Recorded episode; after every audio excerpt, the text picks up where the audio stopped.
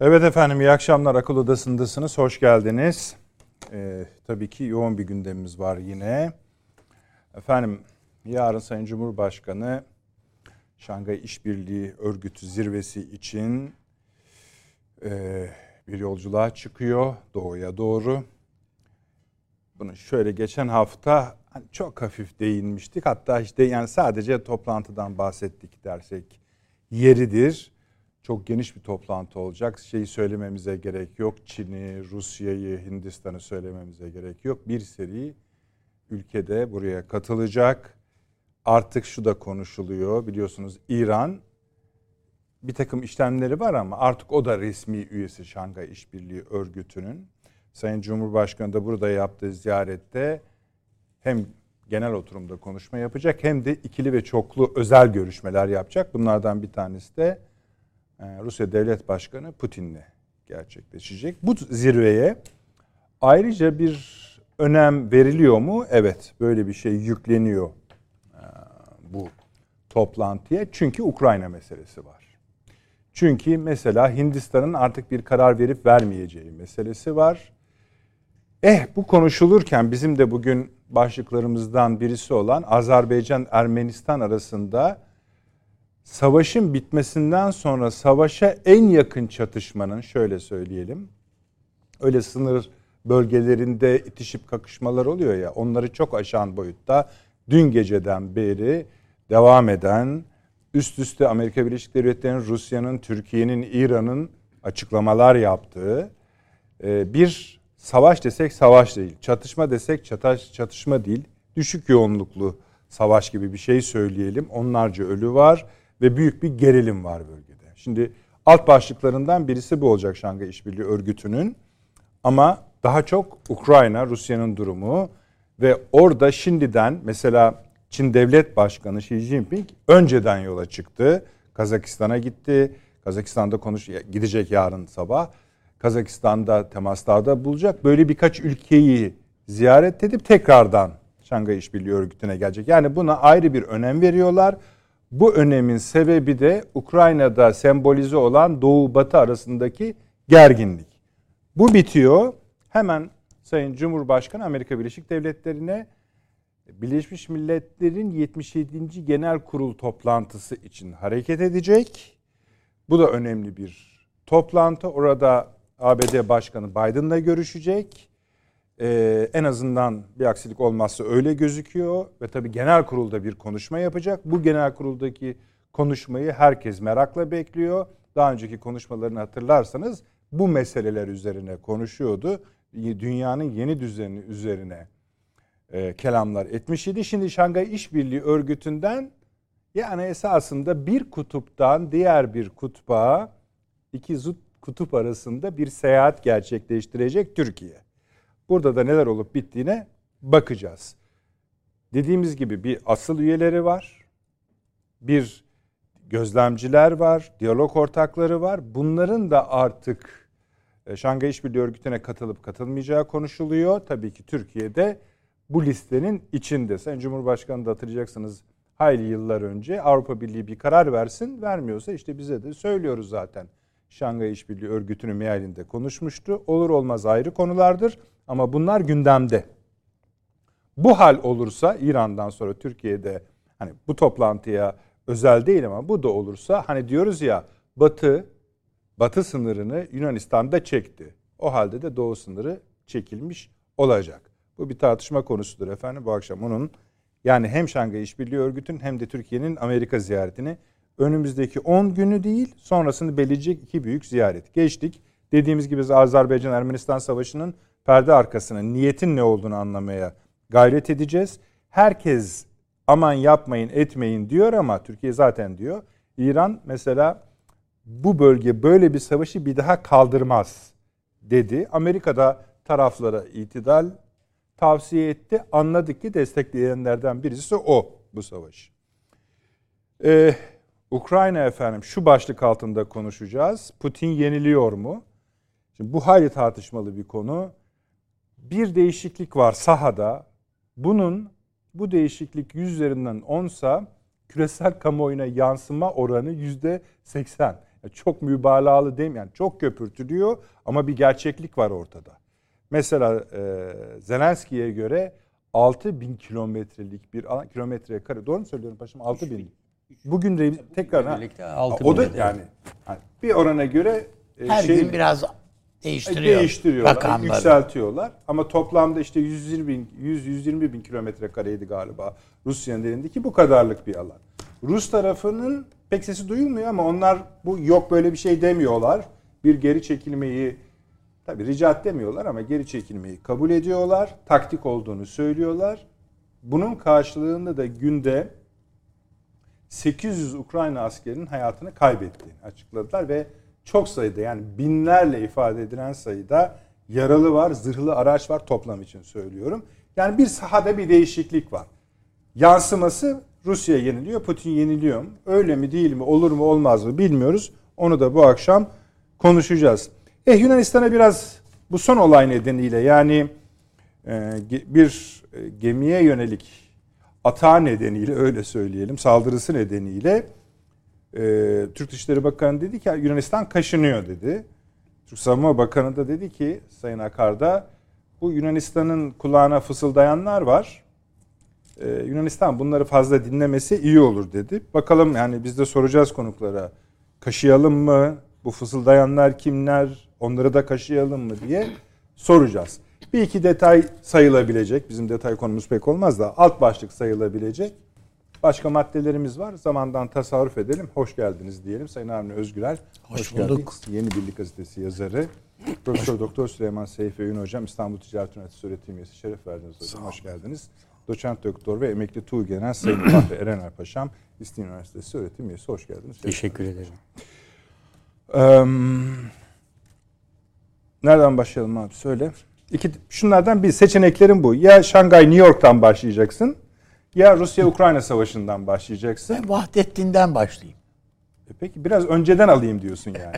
Peki buyurun. Evet. Abi siz öyle dediğiniz zaman bir şey çıkar altından. Ben buyurun. Yani bir şeyden ziyade yani siyasi tarafındaki tartışma o öyle mi böyle mi ondan ziyade söylenen cümleler çünkü o Türk kamuoyuna yansıyor yani o laflar ve Atatürk'ün lafları gibi yerden yansıyor. İsmet Paşa'nın bir cümlesi var. Önce onu söyleyeyim yani. Bir söyleşisinde Şevket Süreyya Aydemir rahmetli diyor ki efendim bu nutukta çok sert bazı ifadeler var. Bazı kişilerle ilgili şu bu falan yani ne diyorsunuz bu konuda yani bu insanlar gerçekten böyle falan. İsmet Paşa'nın buna verdiği cevap nutuk siyasi değil tarihi değil siyasi bir belgedir diyor. Yani o anda Atatürk'ün o andaki değerlendirmelerini orada bulacağız. Dolayısıyla ona atıf yaparak, elbette bu önemsizdir anlamına gelmez ama ona atıf yaparak bazı şeyleri bugüne taşımak ne kadar doğru, ne kadar isabetli olur. Yani bu İzmir vakasından sonraki tartışmaları söylüyorsunuz. Evet, öyle. Onu söylüyorum. Şimdi şöyle söyleyeyim, yani elbette Vahidettin Osmanlı tahtına oturmuş padişahların en zekisi veya zekilerinden birisi değil. Pırıltılılarından birisi değil. Ama şunu bilmek lazım. Hiçbir Osmanlı padişahı hıyanet içinde olmamıştır. Hain değildir. Yani bunu böylece söylemek bana göre bütün Osmanlı tarihi konusunda bilmemektir. Yani bu yani savaş bitmiş saltanatı kucağında bulmuş bir insan. Yani Nereden çıktı diye. Yani o kadar ki padişahım sok çok yaşa senden büyük Allah var diye kılıç kuşanma merasiminde ki törende bile senden büyük Allah var filan diye onda bile ya kibirlenecek hal mi kaldı diyerek tahta oturan bir insandan söz ediyoruz. İkincisi yani elindeki yetkileri şunları bunları ayrı tartışırız. Onunla yani tartışacak Türkiye'nin tarihçileri falan da var. Türkiye'den giderken ki zaten hicret diye bakıyor. Yani maazallah yani Türkiye'de kalsaydı Vahdettin muhtemeldir ki bir iç savaşta çıkabilirdi yani. İstanbul'la Ankara arasında olabilirdi yani. Çünkü padişah yanlıları da var yani hem de Ankara'da Büyük Millet Meclisi'nde yani. Türkiye Büyük Millet Meclisi'nde var. Yani böyle bir gerginlik yaşanabilirdi. Yurt dışına çıkarken kendisinin o senenin bütçesinden ödeneğinden kalan parayı sadece. Yanındaki sadece budur. O günün dolar yani Osmanlı bir altın lira da 1,7 gram altın var. Onu söyleyeyim de. 288.000 ölçüleriyle dolar var. Yani bugünün paralarıyla dolar o zaman son derece düşük bir para. Aşağı yukarı işte bu para. Yani 288.000 lira para. Yani gitmiş. O parayı alıp gitmiş.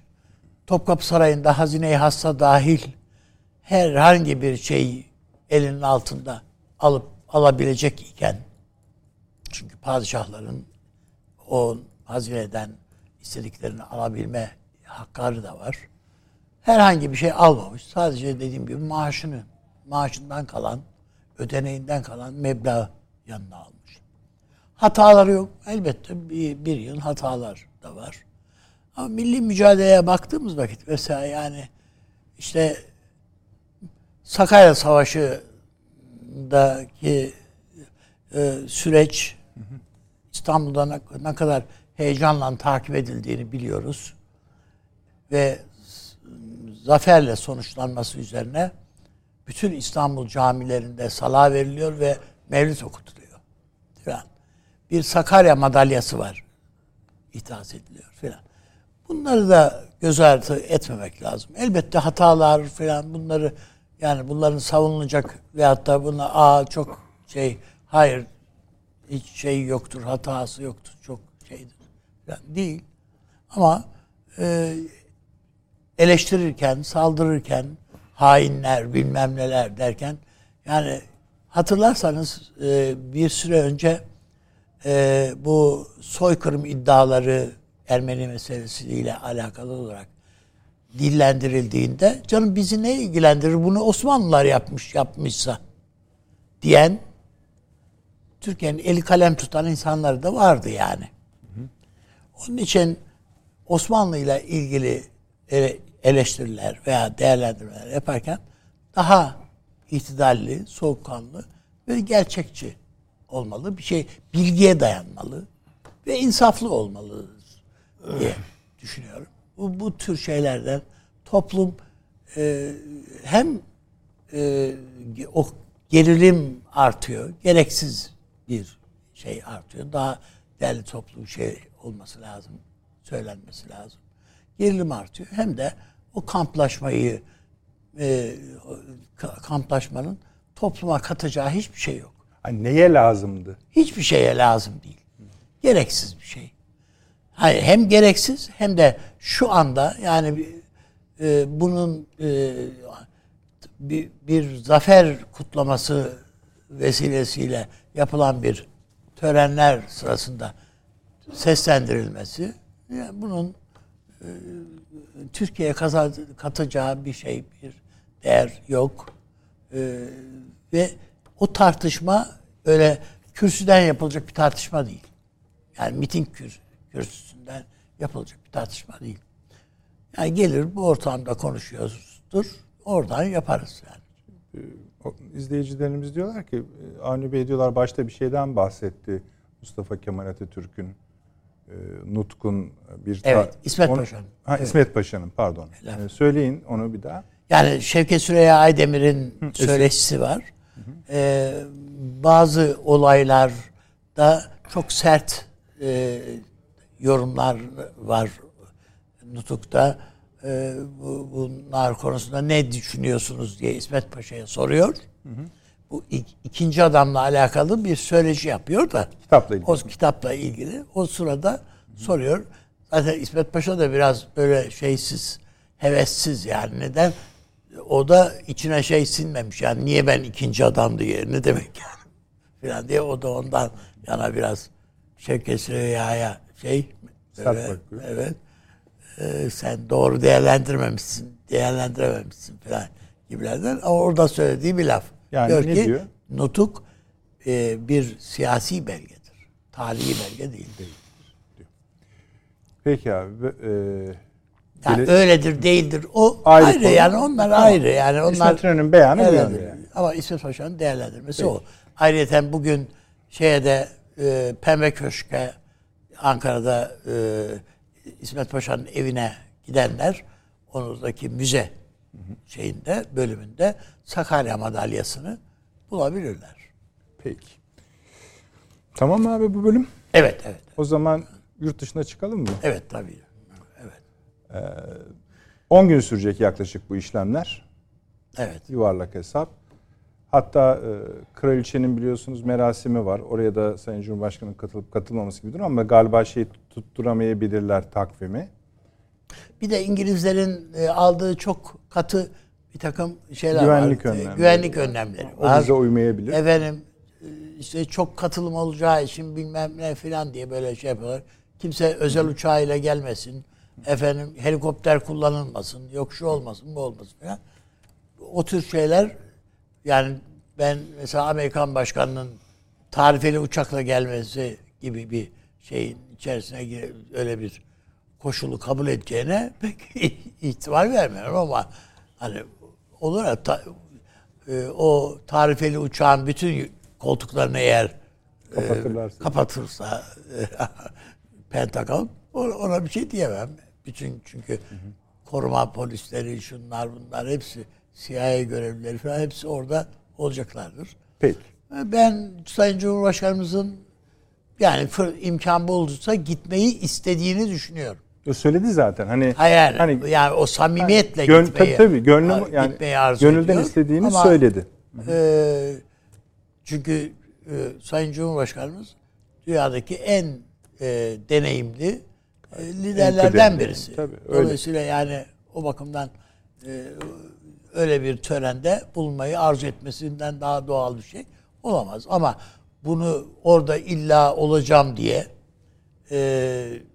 bir itiş kakışın içerisine girmek, bir zorlamanın içerisine girmek. Çünkü Cumhurbaşkanımız da dahil bir insan orada belli bir güvenlik endişesi taşıyarak şey yapar. Zor. Şimdi Avni abi, arkadaşlar bu haritasını Avni Bey konuşurken verebilir miyiz aynı zamanda? İkili görelim mesela. Teşekkür ederim. Şimdi bu Şangay meselesi biliyorsun Türkiye'de çok tartışılıyor. Tartışıldı da. Mesela şöyle de denir. Ben yani çok kişiden bunu duydum. Şangay İşbirliği Örgütü eğer bir ekonomik işbirliği örgütüyse veya yani münhasıran işbirliği örgütüyse Avrupa Birliği ile kıyaslanamaz. Yok. Bir onunla birlikte bir güvenlik istihbarat mekanizmasını barındıracaksa o da herhalde NATO ile kıyaslanamaz. Mesela Şangay İşbirliği Örgütü'ne diğer ülkelerin ve Türkiye'nin gösterdiği ilgiyi bu şekilde bir kritik yapılır. Şimdi bu zirvede liderlerin, buraya katılan liderlerin kendi görüşmeleri dışında yapacakları açıklamaların bilhassa Ukrayna krizinden hareketle dünyanın yeni düzenine ilişkin bir takım söylemler içereceği anlaşılıyor. Onların medyaları da bu tür yayınlar evet. yazıyor. Şimdi bir, Şangay İşbirliği Örgütü üzerinden veriyor musunuz arkadaşlar? Bu toplantıyı. Evet. Nasıl? Tamam peki. Rusya, Kazakistan, Çin, Özbekistan, Kırgızistan, Tacikistan, Pakistan, Hindistan, İran artık söyleyebiliriz. Afganistan tam üye değil ama olabilir. Çünkü yani şu gözlemci sahip. Belarus, Türkiye, bunlar hep bir ortaklıkları bulunanlar. Biraz sonra harita gelecek evet. izleyicilerimiz de görecek. O harita şöyle bu ülkeler sadece gözünüzü kapatıp değerlendirildiğinizi de bile bir büyük kütle. Tabii. İnanılmaz büyük bir kütle. Yani sadece ana kurucuları olan Rusya ve Çin'i düşünseniz evet. de kafi ama bunlar da eklendiğinde yanına Hindistan'da koydunuz. Tabii işte Hindistan bir öyle yapıyor bir böyle yapıyor. Onu da tam yerine belki Süleyman evet. Hocam'la Paşam koyabilirler ama bir savrulma var. Buyurunuz. Sonra da Birleşmiş Milletler'e gideceğiz. Bu toplantıyı mesela daha anlamlı kılan bana göre önemli veyahut da kılan oradaki ikili temaslardan ziyade Amerika'nın Pasifik politikası bana göre. Hı hı. Yani bu Çin'in oradaki tedirginlikleri, hı hı. Tayvan, bütün bu şeyler, Japonya'nın tedirginlikleri, şunlar bunlar, hepsi bunları ve Çin dikkat ederseniz burada esas diplomasiyi yönetiyor, yönlendiriyor. Yani Çin'in oluşturduğu bir gündemi konuşacak Şangay örgütü esas olarak. Onun için Türkiye'nin de o çatının altında bulunmasını Çin yani o halkanın içine dahil edilmesini arzu ediyordur. Bundan yana şüphem yok. Rusların da bayağı bir arabuluculuk yaptığı taşıyıcı olarak söylüyorlar. Olabilir. Süleyman Hocam kaşını kaldırdı. Çok evet. doğru. Öteyiden mi? Çünkü bir ara biliyorsunuz öyle bir yıllar önce tabii. İstiyor Rusya Türkiye'nin evet. gitmesi. Yani halkanın içine Türkiye dahil olsun. Hı hı. Türkiye'nin o Amerikan çemberinden sıyrılıp ve hatta ne kadar sıyrılabilirse bunu faydalı kar sayan bir Rus siyasi anlayışı var. Aynı şeyi herhalde şimdi Çin de düşünüyordur. Yani bunu görmemek mümkün değil. Ben eskiden yani birkaç sene öncesine yani bizim bu S-400 tartışmaları öncesine bakıldığında bana fantazi gibi geliyordu. Ama şu anda bu Şangay İşbirliği Örgütü o kadar fantazi gibi gelmiyor. Yani en azından elbette Avrupa Birliği'ne, NATO'ya bir alternatif değil. Bu başka bir şey. Ama siyaset oluşturma derdinde olan bir ülke Türkiye. Ve pazar arayan bir ülke Türkiye. Yani hem savunma amaçlı olarak silah üreten bir ülke. Yani dünyadaki silah üreticileri içerisinde sıraya girdi Türkiye'de. Bilmiyorum kaçıncı sıradadır ama yine de yani çok da öyle gerilerde değil. Türkiye'nin ürettiği çok ciddi şeyler var. Silah mühimmat var. Dolayısıyla yani bütün bunları göz önüne alarak o sahnede Ankara'nın fotoğraf vermesinin ben faydalı olduğunu düşünüyorum. Yani Rusya'nın bulunduğu, İran'ın bulunduğu bir şeyde Türkiye yani işte Astana sürecinde filan biz hep yer almışız ve bunu şu anda İran'la filan sıkıntılarımıza rağmen o şeyi halkayı diri tutmanın derdindeyiz. Öyle değil mi yani? Bakıldığında onu işlevli halde tutmanın gayreti içindeyiz. Dolayısıyla bu şeyde de Türkiye'nin bulunması hangi yani bizi tabii tam üye alırlar almazlar o ayrı mesele. O biraz dediğim gibi Çin'in tercihlerine bağlı bir şey. Peki diyelim bir de tabii Hindistan'a bağlı Çin. Yani bizim çünkü orada şeylerimiz, sıkıntılarımızdan bir tanesi de Hindistan.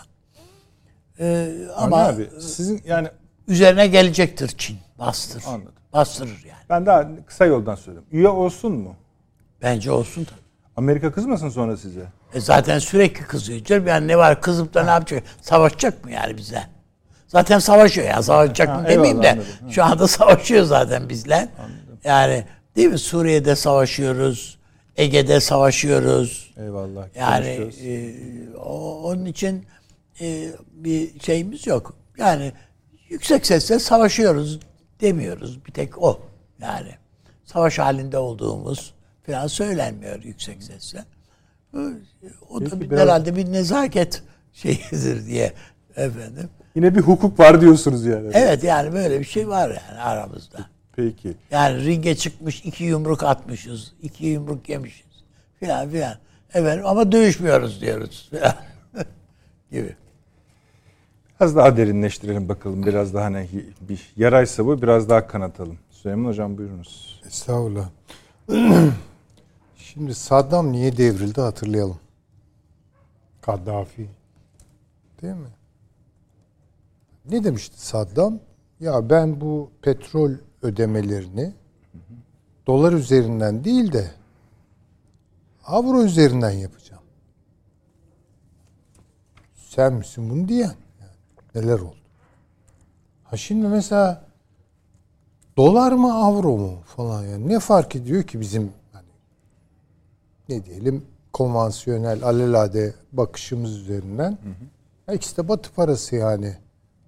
Avro Avrupa'nın parası, dolar Amerika'nın, Avrupa, Amerika işte zaten bunlar hep kol kola. Hayır. Bu lafı ettiğine pişman ediyorlardı adama. Çünkü dolar rejimi Amerika Birleşik Devletleri'nin sadece dünya hakimiyeti değil, Avrupa üzerinde de kurduğu ağır bir baskı mekanizmasını ifade ediyor.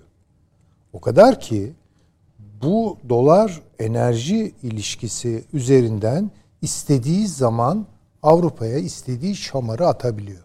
Örnek 1973 petrol krizi. Bugün biliyoruz ki bu arz talep falan meselesi değil.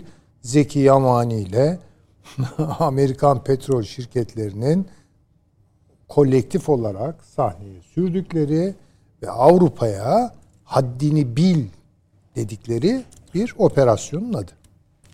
Şimdi bunu niye söylüyorum? Bunu şunun için söylüyorum.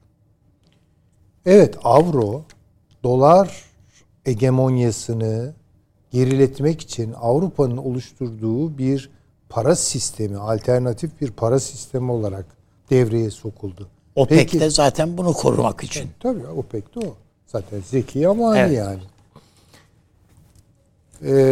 Başarabildi mi Avro bunu? Hayır başaramadı. Başaramadı. Şimdi yeni bir sayfa açılıyor. Ben Şangay İşbirliği Örgütü dendiği zaman buraya ilgi duyan devletler siyaseten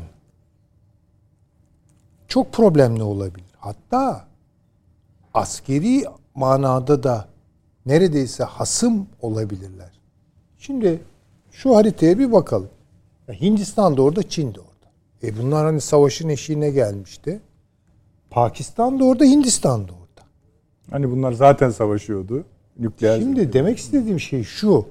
Bu kadar bunlar şimdi dost oldukları için Şangay'da değiller. Ama bir şey vaat ediyor Şangay. Ve çatışan tarafları, problemli tarafları da çekiyor. Bu ne? Bir çıkar birliği. Şangay'ı kuran bir çıkar birliği. Nedir o? Dolar rejimini dışlayacak yeni bir ekonomik zon, bölge kurulabilir mi?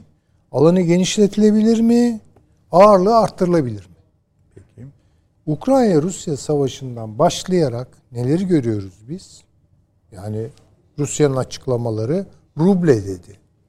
Daha önce bu savaş çıkmadan evvel Çin ne dedi? Yuan petrol dedi. Değil mi? Ya şimdi baktığınız zaman orada yeni bir dünya kuruluyor. Yani belki de dünya bu manada ayrışıyor gerçekten.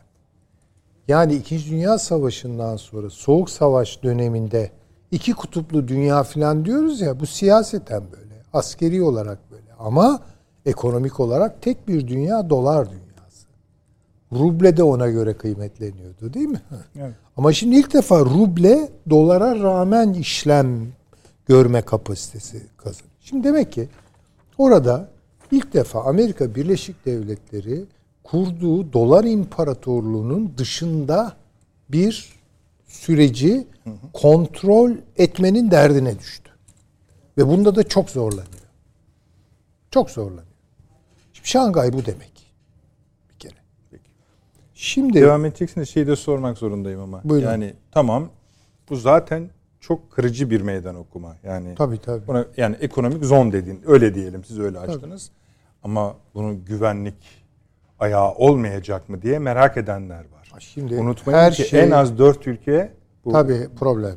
Şimdi dolayısıyla silah sahibi burada. Tabii. Dolayısıyla Amerika Birleşik Devletleri bu oluşumun kırılgan bütün fay hatları var ya, onları sonuna kadar zorlayacaktır. Zorlamıyor mu? Zorluyor. Ama buna rağmen bir, nasıl söyleyeyim, süreç işliyor. Ve bu çok hani böyle siyasetten de ari, askeri şeylerden ne bileyim gerilim alanlarından falan. Ya bunlar da var ama bunlarla birlikte bu da var. Şimdi ben bu oluşumu çok konsolide olmuş, kendini pekiştirmiş, yani böyle dört nala giden bir süreç olarak okumuyorum, değerlendirmiyorum tabii ki. Ama eskisi ciddiye, gibi de değil. Evet. Çok ciddiye alınması gereken bir süreç bu. Şimdi Türkiye bunu görüyor tabii ki. Yani dolayısıyla buraya da bir ayağını atmak istiyor. Avantajları ne bunda Türkiye'nin? Bunda avantajları işte. Gelin görün neler oluyor yani dünyada.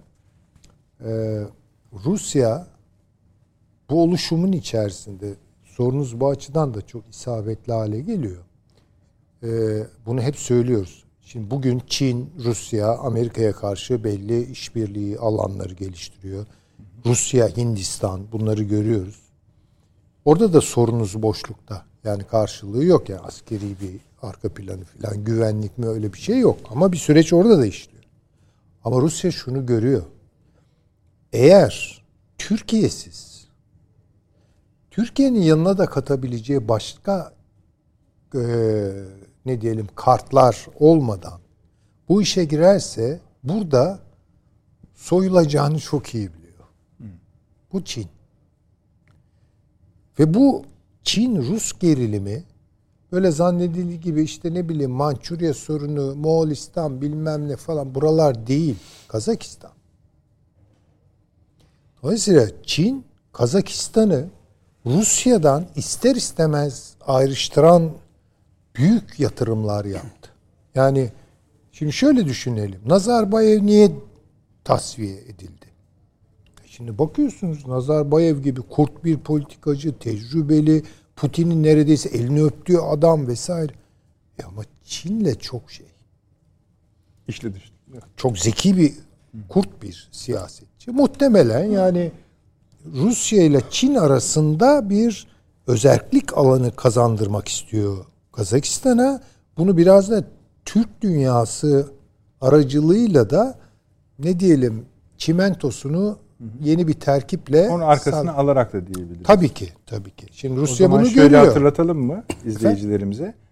Bir Kazakistan vakası olmuştu. Olmuştu tabii. Evet, orada hatta Rusya neydi o örgütün ismi? Bir güvenlik örgütü var. Onunla müdahale olmuştu. Kolektif güvenlik araştırma. Kolektif güvenlik anlaşması örgütü. Hatta Türkiye'de demişti ki demek ki bu Türk Devletleri Teşkilatı'na bir güvenlik ve istihbarat boyutu da eklememiz gerekecek. Gerekecek tabii. Şimdi ama şu, yani Rusya tek başına Çin'in karşısına çıkarsa, Rusya olarak çıkarsa olmayacak. Rusya Hindistan gibi çıkarsa bir şey olabilir. Veya Rusya Türkiye olarak. Niye? Çünkü burası Türkistan. Yani baktığınız zaman hatlar Türkistan. İran'ı burada kullanır Orta Doğu'da falan ama İran'ın nefesi o kadar gitmiyor oralara tabii ki. Şimdi dolayısıyla burada Rusya ısrarla Putin'in son Soçi görüşmesinde ya sen de gel ey Erdoğan sevgili dostum katıl sen de bu toplantıya. Ve Türkiye Cumhurbaşkanı Sayın Erdoğan da hay hay dedi katılırım. Katılmamak zaten abes. Yani orada bambaşka bir yemek pişiyor yani. Ve masaya çağrılıyorsun. Şimdi burada Türkiye bu fırsatı iki türlü değerlendirebilir. Bir, hem Rusya ile beraber hem Rusya dışı. Rusya ile beraber özellikle tabii şöyle yani Rusya ile beraber olduğu zaman işte bu eski Sovyet bloğundan doğmuş olan Türk Cumhuriyetleriyle de İşte Rusya tarihsel bir yakınlığı var. Türkiye daha derin bir tarihsel yakınlığı var. Bunlarla birlikte Çin'in karşısına çıkmak. Yani orada pazarlık gücünü arttırmalıyız. Ama Türkiye sadece bununla yetinirse bu olmaz.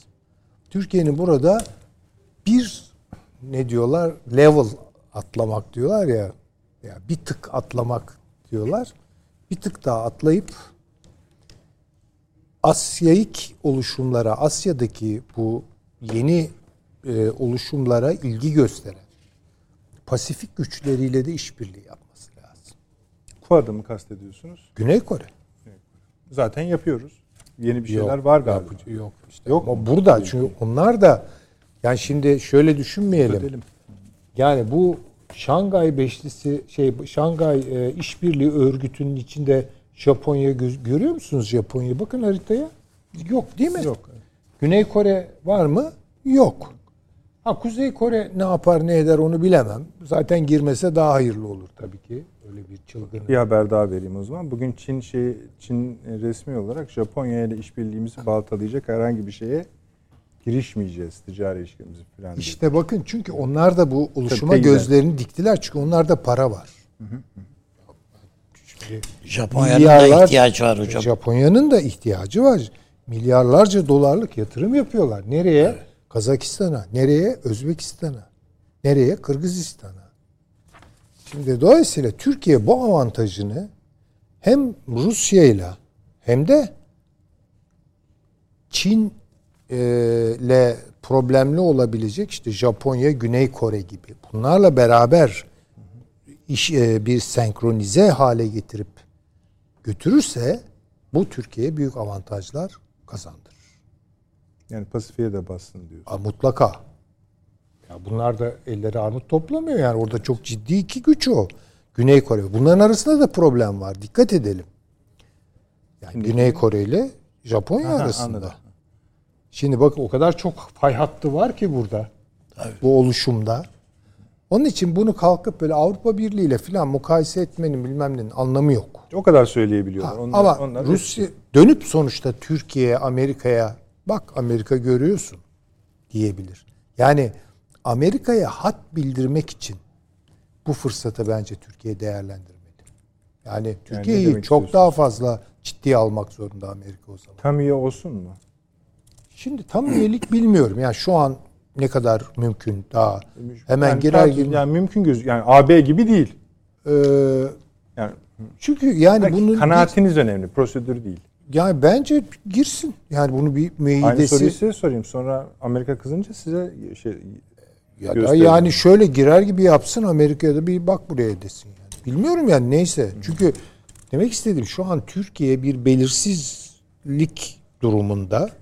Bunu da denge politikalarıyla ve çoklu açılımlarla bir şekilde götürüyor. Ama tercihlerini yarın çok daha dramatik bir tabloyla karşılaşırsak ki muhtemel görüyorum ben bunu. Tercihlerini yaparken elinde birkaç seçeneğin olması lazım Türkiye'nin. Ben şunu tabii ki isterim. Yani Şangay İşbirliği Örgütü'nün ticaret hacmi öylesine yüksek bir boyuta gelmiştir ki ve Türkiye'ye olan ihtiyacı ve Türkiye'nin buradan sağlayabileceği yeni yatırım ve ihracat kalemleri, kanalları öyle bir artmıştır ki vallahi o zaman çok rahat şunu söylerdim yani vurun tekmeyi Avrupa'nın Avrupa Birliği'nin bilmem kapısına çıkın, anlaşın, girin. Yani bunu rahatlıkla söylerdim. Ve bu Türkiye'yi çok ferahlatacak olan bir şey olurdu. Ama şu an böyle bir şey yok. Şu an zaten herkes Şangay örgütü içerisinde kendi çıkarlarını ne kadar maksimize edeceğinin derdinde. Yani üye olmuşluk, olmamışlık bence çok birinci derecede önemli değil. Yani tabii bu coğrafyada, yani bu coğrafyadan, Türkiye'den başlatırsanız Türkiye'den, başlatmazsanız hemen bittiği yerden işte nereye gidiyorsa dünyanın öbür ucunu, yani Amerika ile birleşen yere kadar giden yerde bir devinim var. Bu devinim tabii inanılmaz bir devinim. Mesela şunlar, Türk Devletleri Teşkilatı da buna dahil. Bugün tabii konuşacağımız Türkiye, Ermenistan, Azerbaycan krizinin çıktıları, savaşının çıktıları da buna dahil. Tabii. Efendime söyleyeyim, işte nihayet Şangay İşbirliği Örgütü de buna dahil. Bir de bunların hepsinin bir araya gelmesinden çıkan bir sinerji var. Şunu ekleyelim. Hindistan konusunda ne düşünüyorsunuz? Şimdi Hindistan... Hem Pasifik hem Ukrayna var biliyorsunuz. İşte Hindistan bu Soğuk Savaş döneminde de biliyorsunuz iki taraf için çok cazipti. Yani hem Amerika Birleşik Devletleri orayı askeri olarak tutmak istedi. İngiltere tabii eskiye dayalı ilişkileri var. Sömürgecilik sonrası hala da devam eden kültürel olarak uğraştı bunun için. Rusya çok uğraştı. Orada bir komünist ihtilal acaba Hint Komünist Partisi de azımsanmayacak bir güce sahipti. Ama Hindistan'daki siyasi akıl bütün bu baskıları eşanlı olarak açığa çıkaran, boşa çıkaran daha doğrusu o meşhur bağlantısızlık siyasetinde karar etti. Ve bu Hindistan için son derece önemliydi. Ve çok rasyonel bir tercihti. Şimdi bunu devam ettiriyorlar. Henüz yani böyle siyaseten bir vaziyet alış. Yani çok mu Rusya'yı destekliyorlar Ukrayna'da? Yok, ama şunu yapıyorlar. Yani Rusya ile olan çünkü daha ucuza gaz temin edecekler. Bu fırsatı değerlendiriyor. Uzun erimli anlaşmalar imzalıyor mesela Rusya ile. Türkiye'nin Birleşmiş Milletler ve Biden, yani muhtemel diyorum değil mi abi? Yani kesinleşmedi galiba. Evet. Muhtemel Biden görüşmesinden önce Şangay İşbirliği Örgütü'ne gidip oradan gelecek ve orada bir takım açıklamalar da yapacak Türkiye. Nasıl yapacak? Çünkü mesela Sayın Putin'le görüşecekler, başkasıyla görüşecekler. Tabii görüşsünler. Onların zaten. Tabii hiçbir sakıncası yok. Tabii.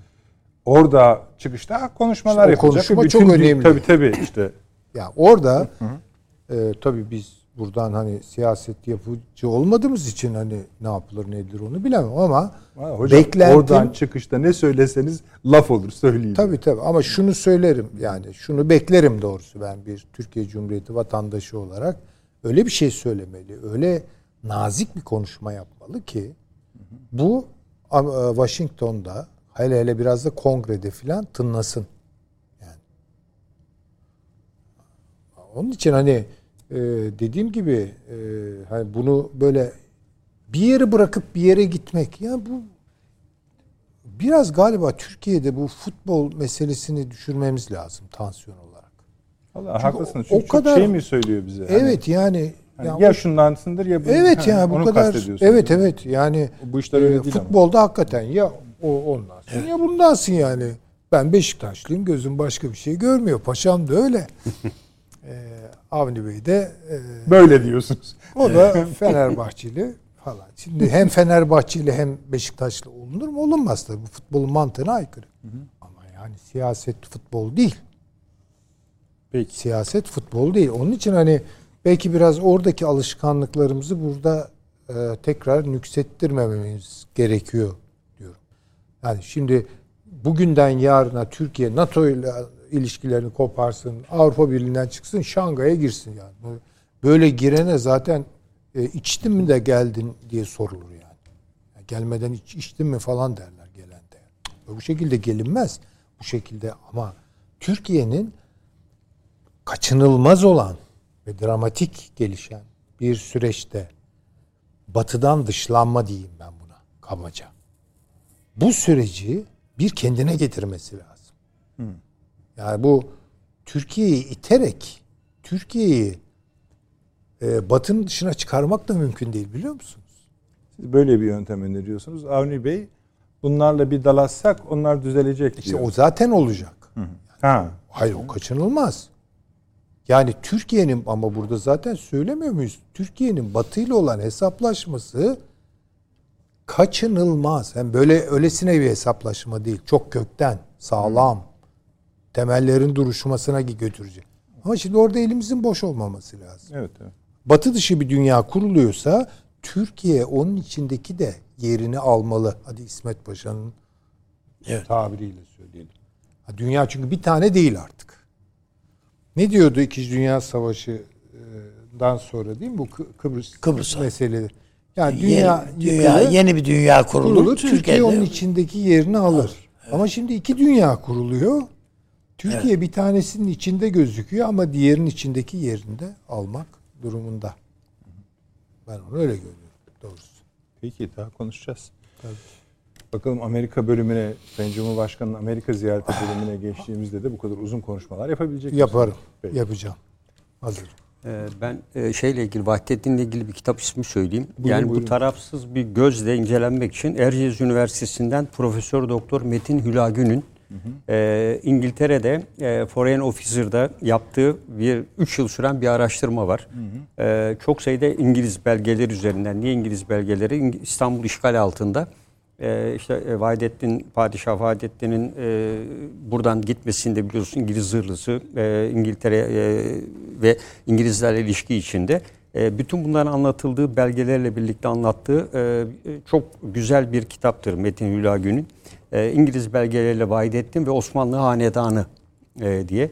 Yani bu kitabın tam tarafsızlığı ve belgelere dayalı olarak, yani burada o hain midir değil midir demekten ziyade belgeler üzerinden okunup herkes kendine özgü değerlendirme yapabilir. Ancak Vahdettin, Padişah Vahdettin şöyle bir eksikliği var. Bunu tarihi belgeler de yazıyor. Abdülhamit'ten sonra şehzadeler siyasetten uzak tutuluyorlar.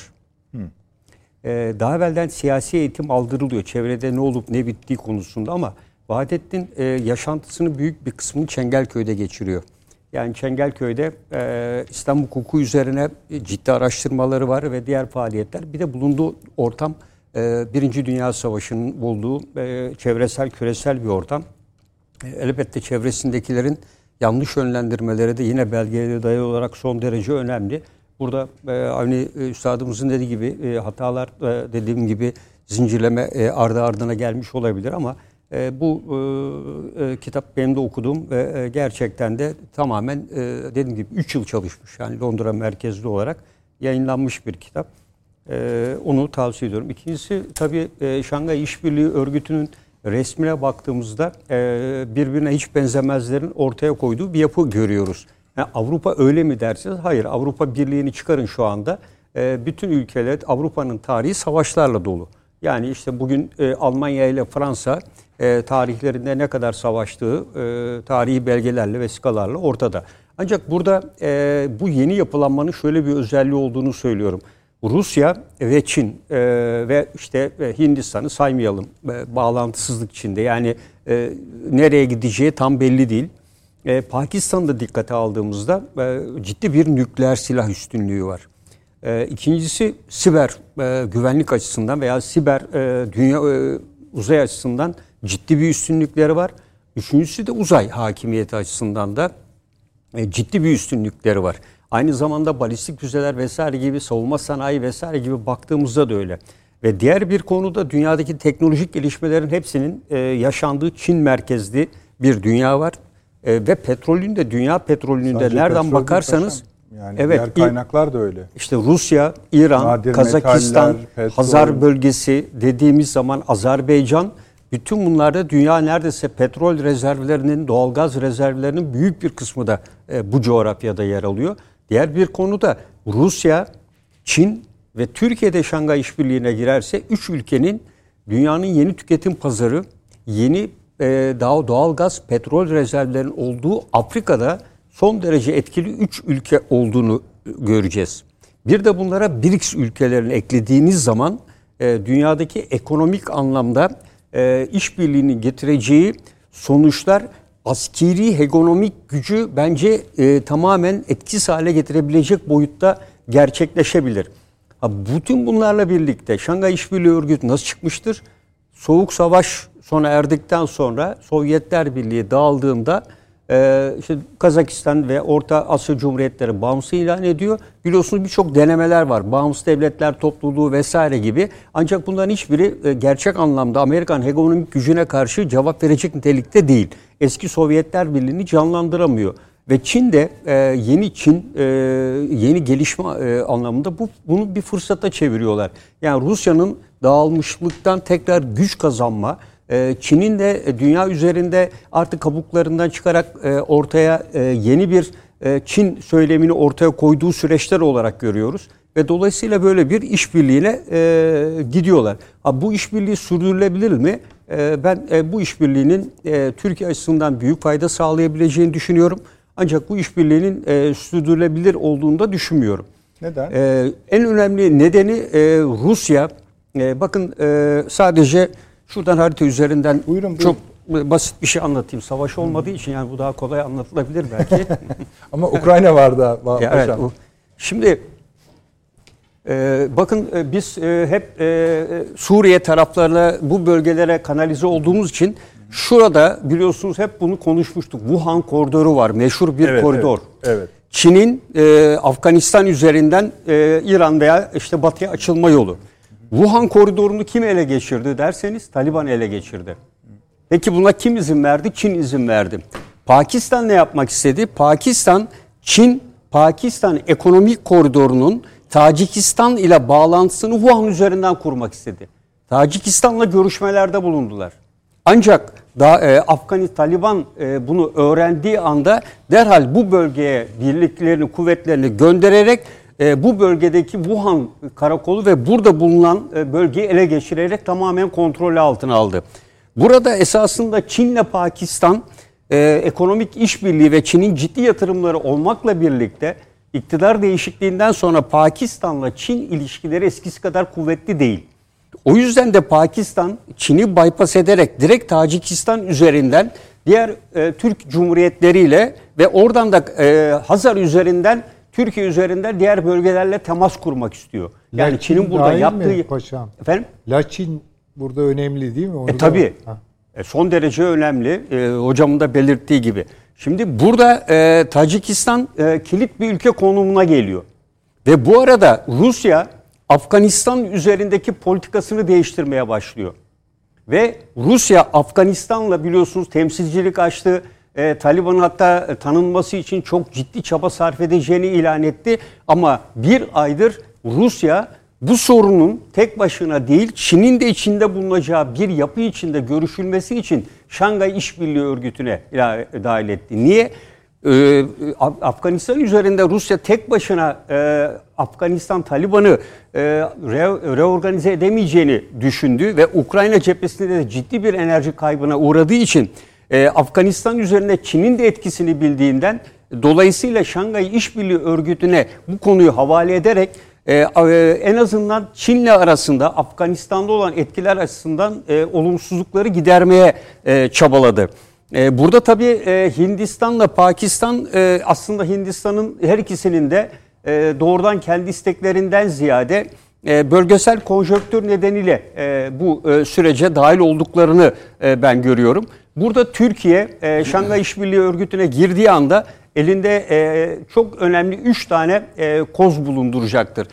Bunlardan biri daha evvel de söyledik Çin üzerinden gelen Wuhan koridorundan geçen Hazar üzerinden bypass edilerek Azerbaycan üzerinden Türkiye ve Avrupa'ya gidecek olan Çin mallarının üretimi, ihracatı ve bunların geçiş güzergahında yer alıyor olması.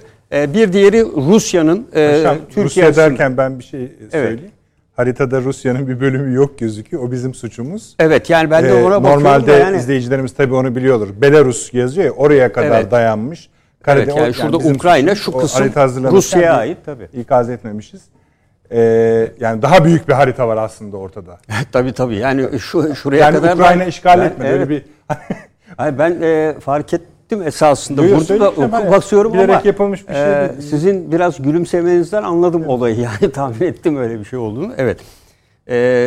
Bu dediğim gibi Rusya'nın Türkiye olan tahıl, gübre satışı vesaire gibi konularda Türkiye olan bağımlılığı. Bu arada Putin de Türkiye turizmle yeni turistler kazandırmak için ciddi çaba sarf ediyor. En sonunda bugün biliyorsunuz bütün Avrupa bu sene donacak diyerek evet, Türkiye olan talebin arttırılması için de ciddi çaba gösteriyor.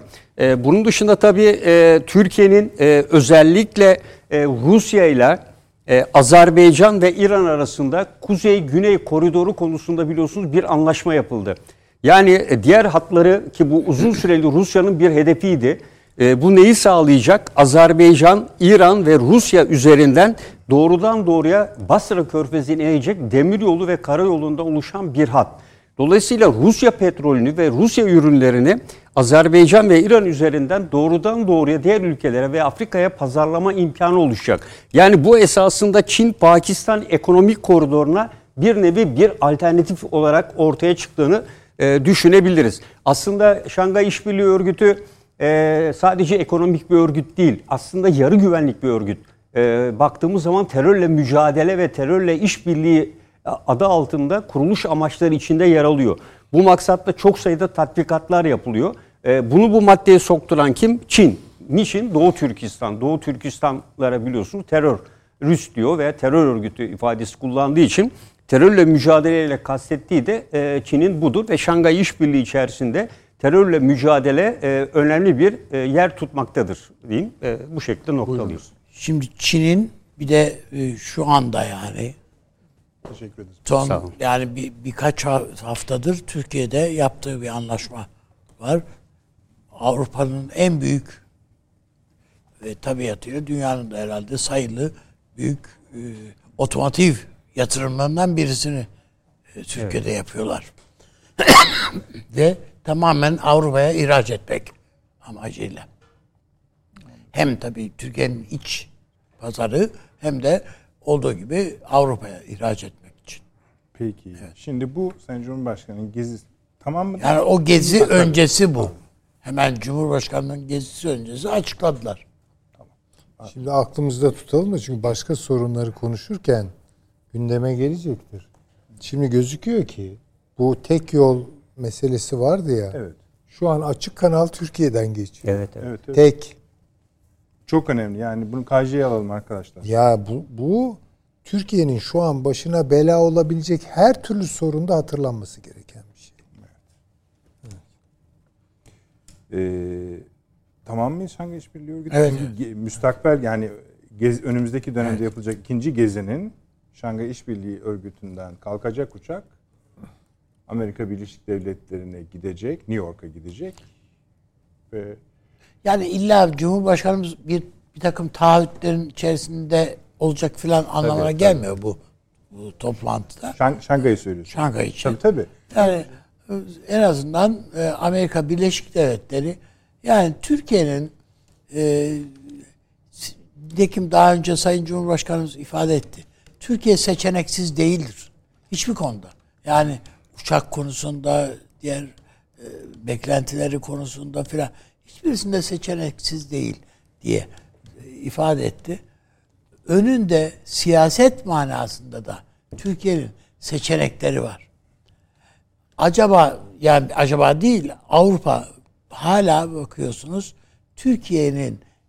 Türkiye'yi halkanın dışına fırlatıp atmak için bir taraftan niyetler var. Öbür taraftan da Türkiye'yi hala içeride bir kenarda tutma çabaları var. Öyle değil mi yani? Liderler zirvesine Macron'un Türkiye'nin de dahil olacağı bir zirve organize edilmesinin öne ayak olması falan. Bütün bunların ifadesi. Ben nihayetinde Almanya'nın falan da bu kışı geçirince Avrupalıların çoğunun ayağının yere değeceğini zannediyorum. Esasında yoksa bunlara söylemlerine yani bakarsanız 18 işte, derece 19 dereceye ayarlayın kendinizi işte banyo yapmayın şunu etmeyin. O bir şey değil ki mesela Almanya Cumhurbaşkanı dedi ki evlerini kaybedebilir Almanlar dedi. İşte gibi. Yani bu Amerika'nın Rusya siyasetine biz destek olmak için kendimizi feda ediyoruz gibi bir aptalca bir şeyin herhalde Avrupa'da yani Rusya'nın bu doğalgaz enerji yaptırımı nedeniyle Avrupa'nın başına şunlar gelecek konuşmalarından çok daha sert Avrupalıların başımıza gelecekler konuşması abi.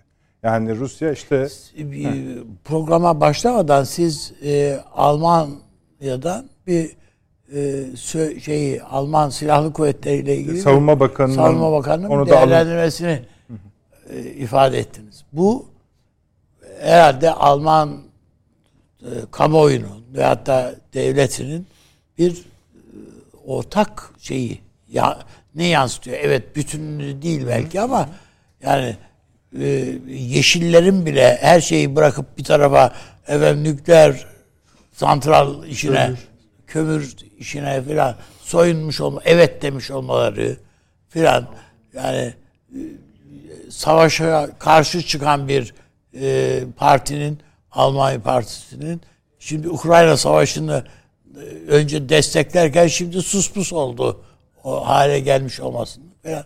Ya bütün bunların hepsinin ben önümüzdeki dönemi gündemini belirleyecek gelişmeler olacağı kanaatindeyim. Peki. Ben ona o zaman hani siz açtığınız için normalde bu akşama yetiştiremeyiz diye üzerinde konuşmayalım ama Avni Bey'in neden alıntı yaptığını söyleyeyim izleyicilerimize. Almanya Savunma Bakanı'nın bir savunma komisyonu konuşmasından 24 saat olmuştur. 36 saat önce yaptığı bir konuşmadan alıntı. Sevgili Paşam şöyle diyor. ABD gelecekte Avrupa'nın güvenliğini aynı ölçüde garanti edemeyecek. Bunun ne anlama geldiği çok açık. Biz Avrupalılar ama en başta biz Almanlar, bir başka güçler bize saldırmayı akıllarına dahi getirmeyecekleri şekilde askeri güç gösterebilmek için gerekli adımları atmalıyız. Bunu kim söylüyor? Avrupa Ukrayna'ya ne gönderiyor? NATO'ya hayır, PESCO'ya evet diyor ya bir yerde. Yani PESCO'yu bile ezdiğini düşünüyorum. Yani biz Avrupalılar derken biraz o açıdan onu da ezdiğini düşünüyorum ama Avrupalılar derken aşamalı bir gidişten bahsediyor ama bununla açık bir şekilde artık Amerika'ya güvenmeyin. Gelecekte Avrupa'da Amerika yok ve NATO yok diyor. Yani esasında gelecekte bir Almanya var, güçlü bir Almanya, biraz da Almanya var diyor adam. Başka biri öyle. Yani böyle bakıyorlar çünkü bu Almanlar. Hadi geçelim Amerika'ya abi. Evet. Ne söyleyeceğiz orada? Yani zaten şu anda bütün dertleri, yani birçok dertli bir ülke esasında şu anda. Amerika'nın kendi sorunları çok ciddi. Yani üstüne varmayın mı diyorsunuz? Üstüne varmayın demiyorum. Yani değmeyin patlar anlamında. Yani o anlamda değil ama... Önce şunu söyleyeyim. Biden'la bir görüşme olacağını düşünüyor musunuz? Olmayabilir. Daha oraya yakınsın. Yani olmayabilir. O zaman peki bir şey çıkacak mı? Yani bu görüşememe halinden. Yok. O kadar değil. Yani Türkiye artık Biden şunu yapacak, bunu yapacak. Evet. Çünkü Biden bu konuda ümidini kesti. Zaten hangi konuları görüşeceğiz de nereye bağlanır? Olsa da olur, olmasa da olur. Yani öyle. Kongreyi ikna etti mi, etmedi mi? Yani değil mi? Merak edilenlerden zaten Temsilciler Meclisi üyesinin açıklaması var yani. Tabii yani. Biden öyle söyledi gibiye getiriyor. Yani o kadar. Yani o kendi arzusunu filan söylemiş olabilir. O bir başkanlık kararı da değil üstelik. Evet. Zaten filan diyorlar. Dolayısıyla yani Türkiye'ye silah vermek filan gibi böyle bir niyetleri yok. Daha bunları çok söyletecekler bize filan diye bakılabilir. Türkiye'nin bir an evvel kendi sanayini oluşturması bir yerde var. Bir de tabii dünyada da başkaca bu silahları üretenler var yani. Değil mi? Rusya'da dahil. Söyledik zaten. Evet yani var. İsim de söylendi. Ruslar da üretiyor bu silahları. İngilizler de üretiyor. Fransızlar da hepsi üretiyorlar. Yani var yani. Ayrıca Türkiye'de kendi milli savaş uçağını üretebilmek için çırpınıyor yani. Yani burada asıl mesele Sayın Cumhurbaşkanı ile Biden arasında bir görüşmenin olup olma, yani olsa da olur, olmasa da olur gibi artık bir durum. Artık o noktaya geldik. Asıl problem bu. Evet. Yani mesela bunları çok önemseyen bir ülke Türkiye. Ya, evet. Yani Biden bize selam verdi mi, aradı mı, aramadı mı, bizi tebrik etti mi, etmedi mi? Evet. Falan. Biz bunlara çok fazla önem veren, haddinden fazla önem veren bir ülkeyiz. Yani ne hali varsa görsün diyemedik. Ben şu anda geldiğimiz nokta, yani kendi bilir, ne hali varsa görür. Yani noktasında olabileceğimizi düşünüyorum artık giderek. Çünkü Amerika'dan beklentilerimizden ziyade Amerika'nın kendi dertleri hakikaten fazla. Ben Biden'ın mesela hakikaten uçakları vermek istemesi de mümkün. Ama gücü nereye, ne kadar yetiyor? Kendi devletine ne kadar söz geçirme şeyi var, kabiliyeti var. Ondan emin değilim. Yani bir ay sonra adam seçimde ne olur, ne bitirin derdi de yani. Değil mi? Bu hafta içinde galiba 4 yıldızlı bir hava kuvvetleri generali Amerikalı. Demeç verdi. Evet. Söyleyin hatırlıyorsanız. Evet. Yani söylüyor, bunu kesin vermeliyiz. Sadece bu değil, F-35'leri de vermeliyiz Türkiye'ye.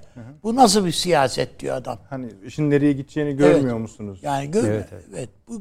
Şimdi bunların hepsinin raporları falan hem Pentagon'da hem başkanın önünde herhalde bunların hepsi var yani. Ama bunda önemli bir gelişme de oldu biliyorsunuz. F-35A bileşenlerin önemli bir kısmı Çin'den geldiği için durdu şu anda. F-35A'yı durdurdular tabii. Dağıtımı... o da bir garip değil mi? Evet, çok garip. Niye yani. Niye garipliğine güldüm yani.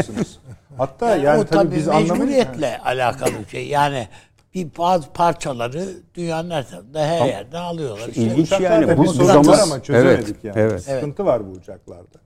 Hatırlayın Ama işte o hani Çin'in yaptığı parçadan kaynaklanıyor değil. Şimdi yani bu izleyen bir sürü değil. Eminim bu konunun uzmanı mühendislerimiz falan, ne olur cehaletimizi bağışlayın.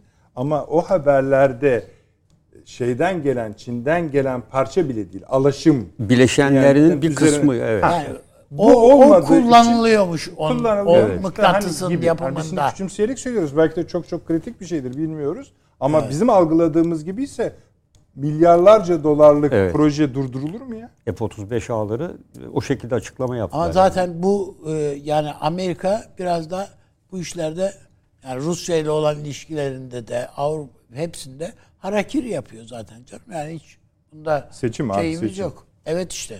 Kaybederse yani harakiriyi o zaman görürsünüz. Eğer Biden kaybederse o zaman neyi göreceğiz? Hareketi görecek. Yani hasıl olmuş olacak. Hayata geçmiş. Oraya olacak. Baktığınızda yani çok vahim bir tablo var. Yani Amerika kendi iç siyasi tartışmalarına da gömülmüş vaziyette. Biden kaybederse Amerika'da darbe olabilir. Her şey olabilir. Ne kadar yani darbeyi bilemem ama yani en azından denenmişliği var Amerika'da. Onun için diyorum yani tabii. Dolayısıyla yani olmaz diyemiyorum. Fakat ben bir Birleşik Devletler şeyinin, o B harfinin çözülmesi de dahi mümkün. Yani tartışılıyor çünkü. Adamlar hatta daha iyi olur. Yani biz daha iyi oluruz falan diye. Yani birçok ülkede bu tür şeyler var. Bizde de böyle İzmir'i biz ayrı devlet yapalım, Avrupa Birliği'ne girelim falan diye diyen geçen hafta vardı. O darbe konusunda da şöyle bir şey söyleyeyim. Şimdi ikinci yarısında programın şeyi konuşacağız. Ukrayna'daki son durumu. Evet. Yani Putin yeniliyor, yenilmiyor. Bakın bugün bu işler böyle. Zafer kazanmakta olduğuna inandırdılar Zelenski'yi. Ve öyle mi bilmiyoruz da konuşuruz. Evet, bugün yani. Moskova'da mesela askeri hareketlilikler var vesaire gibi. Orada da sanki bir darbe olurmuş olmazmış gibi bilmiyoruz. Ya bu bir algı operasyonu. Tabii yani çok ciddi bir şey. Vardır muhakkak yani sıkıntıları vardır. Rusya'nın elinin çok rahat olduğunu söylemek gerçekçilikten koparır insanı. Adamlar Yani biz burada tartıştık, paşam bu işin uzmanı, tartıştık. Ruslar savaşmayı unutmuşlar yani. Evet. Çok açık. Yani beceremediler birçok şeyi. O işin o tarafı ayrı. Ama öbür taraftan Zelenski'yi yani biz şu kadar milyon işte dönüm toprağı geri aldık. Şu savaş devam ediyor. Bütün topraklarımızı geri alacağız filan. Ya bu Ukrayna halkı ölüyor, yok oluyor. Yani ya, günde 800 Ukrayna askeri abi. Ne demek ya? Ya bunların asker, anneleri... Tamam abi, sen asker... Genç çocuk da, bunların hepsi. Yani genç çocuklar. Ha. Yani bütün bunlara bakıldığında Ukrayna, Amerika'nın gözünde yok. Ukrayna halkı ölmüş. Bunlar yok. İşte füzeleri gönderelim, ölsünler, gitsinler. Peki. Buna ve bunu Zelenski'ye bunu yaptırıyorlar. Yani işin kötü tarafı, yani bir ülkenin devleti, hani hep programın başından beri ihanet diye konuşuyoruz. Ancak böyle ihanet olabilir işte. Yani bir halkın topluca yok olması, yok edilmesi. Yani bu az buz bir savaş suçu değil yani. Muazzam bir suç. Konuşacağız uzun zaten. Evet. Şimdi efendim, Süleyman Hocam ve Paşam, Amerika'da Biden'la ya da Amerika'da iki tane iş var. İkili görüşmeler yapacağız abi. Birleşmiş Milletler bu. Ayrı konular onlar. Hatta sürpriz bir takım görüşmeler de olabilir ama Biden'la görüşme olsa da olması da fark etmez noktasında olunduğu birinci konu. İkincisi de Sayın Cumhurbaşkanı Birleşmiş Milletler Genel Kurulu'na hitabında neler söyleyeceği. Bu hep ilginç konuşmalar oldu. Paşam'la Süleyman Hocam o bölümü bitirecek. Sonra Putin yeniliyor mu sorusuna geçeceğiz. Bir reklamdan sonra kısadır. Hemen dönüyoruz.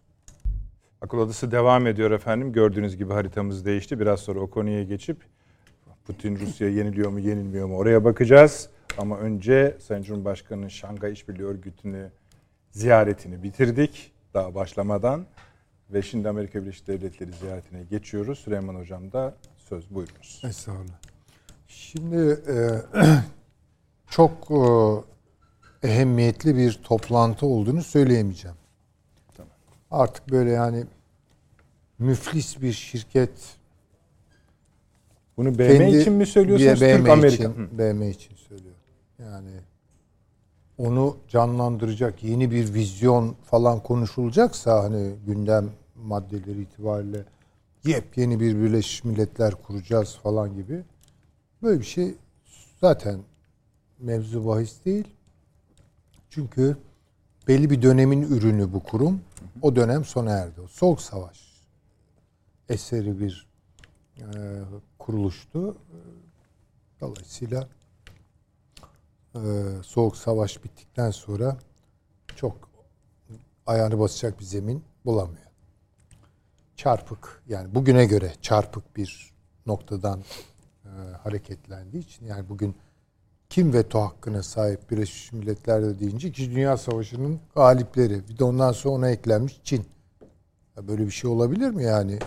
Hala 2. Dünya Savaşı'nın sona erdiği bir dünyada mı yaşıyoruz diye sorarlar adama. Neyse. Sayın Cumhurbaşkanı'nın bundan evvel yaptığı çok etkili konuşmalar vardı. Yani bence hakikaten tarihsel bir ağırlığı olduğunu düşünüyor. Yani dünya 5'ten büyüktür. Artık bu bir şekilde zihinlere yerleşti. Önemli bir ifade. Bu kurumun adalet dağıtmaktaki eksikliklerini, zaaflarını sergiledi. Yani bir tür böyle bir vicdani konuşma yaptı. Şimdi bu toplantıda da benzer bir şey söyler mi bilemiyorum. Yani söylese de artık zaten söylenmiş olanın tekrarı gibi bir şey olacak. Onun için çok... Belki Şanghay'dan mesaj getirir. Peki onu yani da, ona da ihtimal vermiyorum ben o. Yani şunu vurgulayabilir herhalde. Ya yani vurgularsa ben en azından şaşırmam. Yani artık tek kutuplu bir dünyada yaşamıyoruz. Çok kutuplu bir dünyaya doğru evriliyoruz. Bu dünya, bildiğimiz, aşina olduğumuz dünyanın içinden yeni bir dünya geliyor gibi belki. Yani pat diye Şangay demez de hani buna göre bir yeniden Birleşmiş Milletler'in yapılanması ihtiyacı filan, bu gibi şeyleri söyleyebilir. Ama bence çok da bugünün dünyasında derin tesirler doğuracak bir konuşma olmayacaktır. Yani müflis şirkete ne söyleyeceksiniz? Ne söyleyeceksiniz yani, evet yani vallahi bu şirketi bir an evvel kapatın. Evet. Yeni bir şirket kuralım hep birlikte filan. Tamam mı? Yani şu anda hala dünya, İşte diyorum ya, yeni şirketten geliyorum ben de diyebilirim. Ama o da yeni şirket yani, mi? O da işte bilemiyoruz ki daha yani hemen anlıyorum sizi. Her şeyde o noktaya yıkmanın bence bir anlamı yok. Dolayısıyla çok ağırlıklı bulmuyorum. Benim gündemimde çok ağırlık taşımıyor. Biden görüşmesine gelince olur mu olmaz mı tabii bilemem. Olmaması niye olmadı dedirtmez bana. Olsa da bir sonuç çıkacağından olması da değil. Büyük bir heyecan uyandırmaz. Çünkü uzun gazetelerde yazıyoruz ya biz.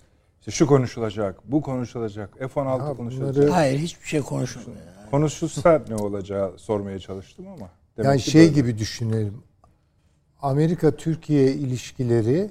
Mesela demeyecekler mi siz bizim 4-5 kilometre altımızda PKK ile tatbikat yaptınız, füzeleri nasıl kullanacaklarını öğrettiniz. Hayırdır dese bu daha önceki 500 ikazdan biri olacak sadece. O kadar olacak tabii. Onların da buna cevapları vardır. Biz PKK'yı terör örgütü olarak görüyoruz. Ama bu Suriye Demokratik Güçleri denilen ayrı onlar bir örgüt. Onlar da DAEŞ'le mücadele ediyoruz. Onlar da DAEŞ'le mücadele, siz de ona destek verin falan gibi laflar. Yani artık Türkiye Cumhuriyeti Devleti ile Amerika Birleşik Devletleri arasındaki ilişkiler yersen ilişkiler tamiri kabili olmayan bir noktaya geldi. Bunu görelim. Bunu neye dayalı olarak söylüyorum? Bu Biden ve şürekası. Bu ekip feci bir ekip. Bakın. Ondan önceki Obama sanki farklı mıydı? Aynı ekipti onlar. Tamam zaten. Peki Cumhuriyetçi gelince o değişecek mi? İşte onu bilemiyorum. Onu ayrıca konuşabiliriz. Hı hı. Ama bunlar nasıl söyleyeyim hani Kızılderililer böyle savaşa gitmeden önce savaş çığlıkları atarlar. Bellidir bu adamların savaşacağı yani. Veya bir ordu harekete geçerken böyle trompetler çalar falan, marşlar bilmem ne. Bunların gelişi böyle. Yani bunlar kan dökmeye geldiler. Bakın, bu çok ağır bir ifade ama bunu kullanmak zorundayım. Bu ekip demokrat olarak kendini damgalayan ekip, şürekası, yeşilleri, morları, kırmızıları bilemem, bileşenlerini. Bu ekip kan dökmeye geldi ve döküyor. Ve bırakırsanız daha da çok dökecek. Bu çok açık. Ben şöyle görüyorum. Ukrayna kesmezse? Büyütecekler. Bakın Polonya'yı hazırlıyorlar. Demin Almanya'yı hazırlıyorlar. Bu istiyorlar ki bu büyük bir Avrupa Amerika Rusya hesaplaşması. Yani geriye Rusya'da kalmasın. Kalmasın, Avrupa'da kalmasın. Bunlar böyle adamlar. Mümkünse Çin yarı yarıya bir gitsin. Ya, tabii Hindistan ölsün. Vallahi Çin'le bir yerde de anlaşabilirler. Bakın onu da söyleyeyim. Evet. Yani. Vallahi böyle garip bir şey. Ama bu tırmanma doğrudan Avrupa'yı tehdit ediyor. Rusya'yı zaten bu noktaya getirdi. Bize yaptıkları ortada. Daha ne yapsınlar yani? Ya bu ekip çok hani Amerikan siyasetinin de rutinleriyle veya bize alıştırdığı kodlarla falan düşündüğüm zaman da bir yere koymakta zorlandığım bir ekip. Ya bunlar bildiğimiz anada demokratlar değiller. Bakın bunlar başka bir şey. Bunların bir ayağı İngiltere'de. İngiltere'de Truss denilen hanımefendi beğenmediğimiz Boris Johnson'ı mumla aratacak işler yapabilir. İşte yeni başbakanı. Tabii ki. Niye? Diyorsun işte vasıfsız şu bu. Bunlar vasıfsız adamlar. Zaten vasıfsız adamlar. Yani Biden dediğiniz işte böyle yürürken zorlanan, şaşıran, boşlukla el sıkışan, ortaya konuşan falan. Ama aynı zamanda çok kullanışlı. Yani bunların arkasında bir şeytani bir akıl var tabii ki. Ve böylelerini getiriyorlar. Yani şimdi İngiltere'deki kral ve başbakan değişimiyle Biden'ın arkasındaki ekip arasında bir paralellik kurdunuz böylece. Hatta zaten vardı kurdunuz. Boris Johnson. Yani onları göreve getirenler açısından. Elbette tabii. Olmaz. Yani çok kullanışlı aparatlar. Olmaz. Yani bu hanımefendi her şeyi yaptırırsınız vallahi yani siyaseten. Sen nükleer silah kullanmaya hazırım diyemedin. Daha ne koyuyor? Bu kadar sorumsuz konuşan bir insana yani şunu yap deyince de yapar herhalde yani. Çünkü bir denge yok ki. Yani o anlaşılıyor. Benim hatırladığım iki ülke nükleerden bahsetti bu Ukrayna Savaşı'nda o kadar ülke içinde. Birisi Rusya, birisi İngiltere. Bir de Kuzey Kore'de orduya verdi yetki. Evet, Kuzey Kore'nin nükleer silah kullanacağım demesi için de herhangi bir çatışmaya gerek yok. Orduya yetki verdi, kullanma yetkisini. Bu önemli bir gelişme. Çok tehlikeli. Evet, ama arkasından tabii. Biden ne dedi Amerika? Ön koşulsuz Kuzey Kore ile görüşmeye hazırız hemen açıklaması yaptı. Tabii tutuşunca da maşallah. Tabii. Biz de tutuşturalım bu insanlığın hayrınadır bu ekipten kurtulmak. Ben öyle görüyorum. Hı hı. Onun için bir şey ummuyorum zaten. Yani Biden'la görüşecek de ne olacak? Kim bunlarla görüşüp ne yapıyor yani? Bunlar çünkü bir darbeyle bütün dünyayı karpuz gibi ikiye böldüler. Yani bu kadar sektör siyaset yapıyorlar yani. Bu sektör kafanın demokrat olmakla falan da bir ilgisi yok. Sektördir bunlar.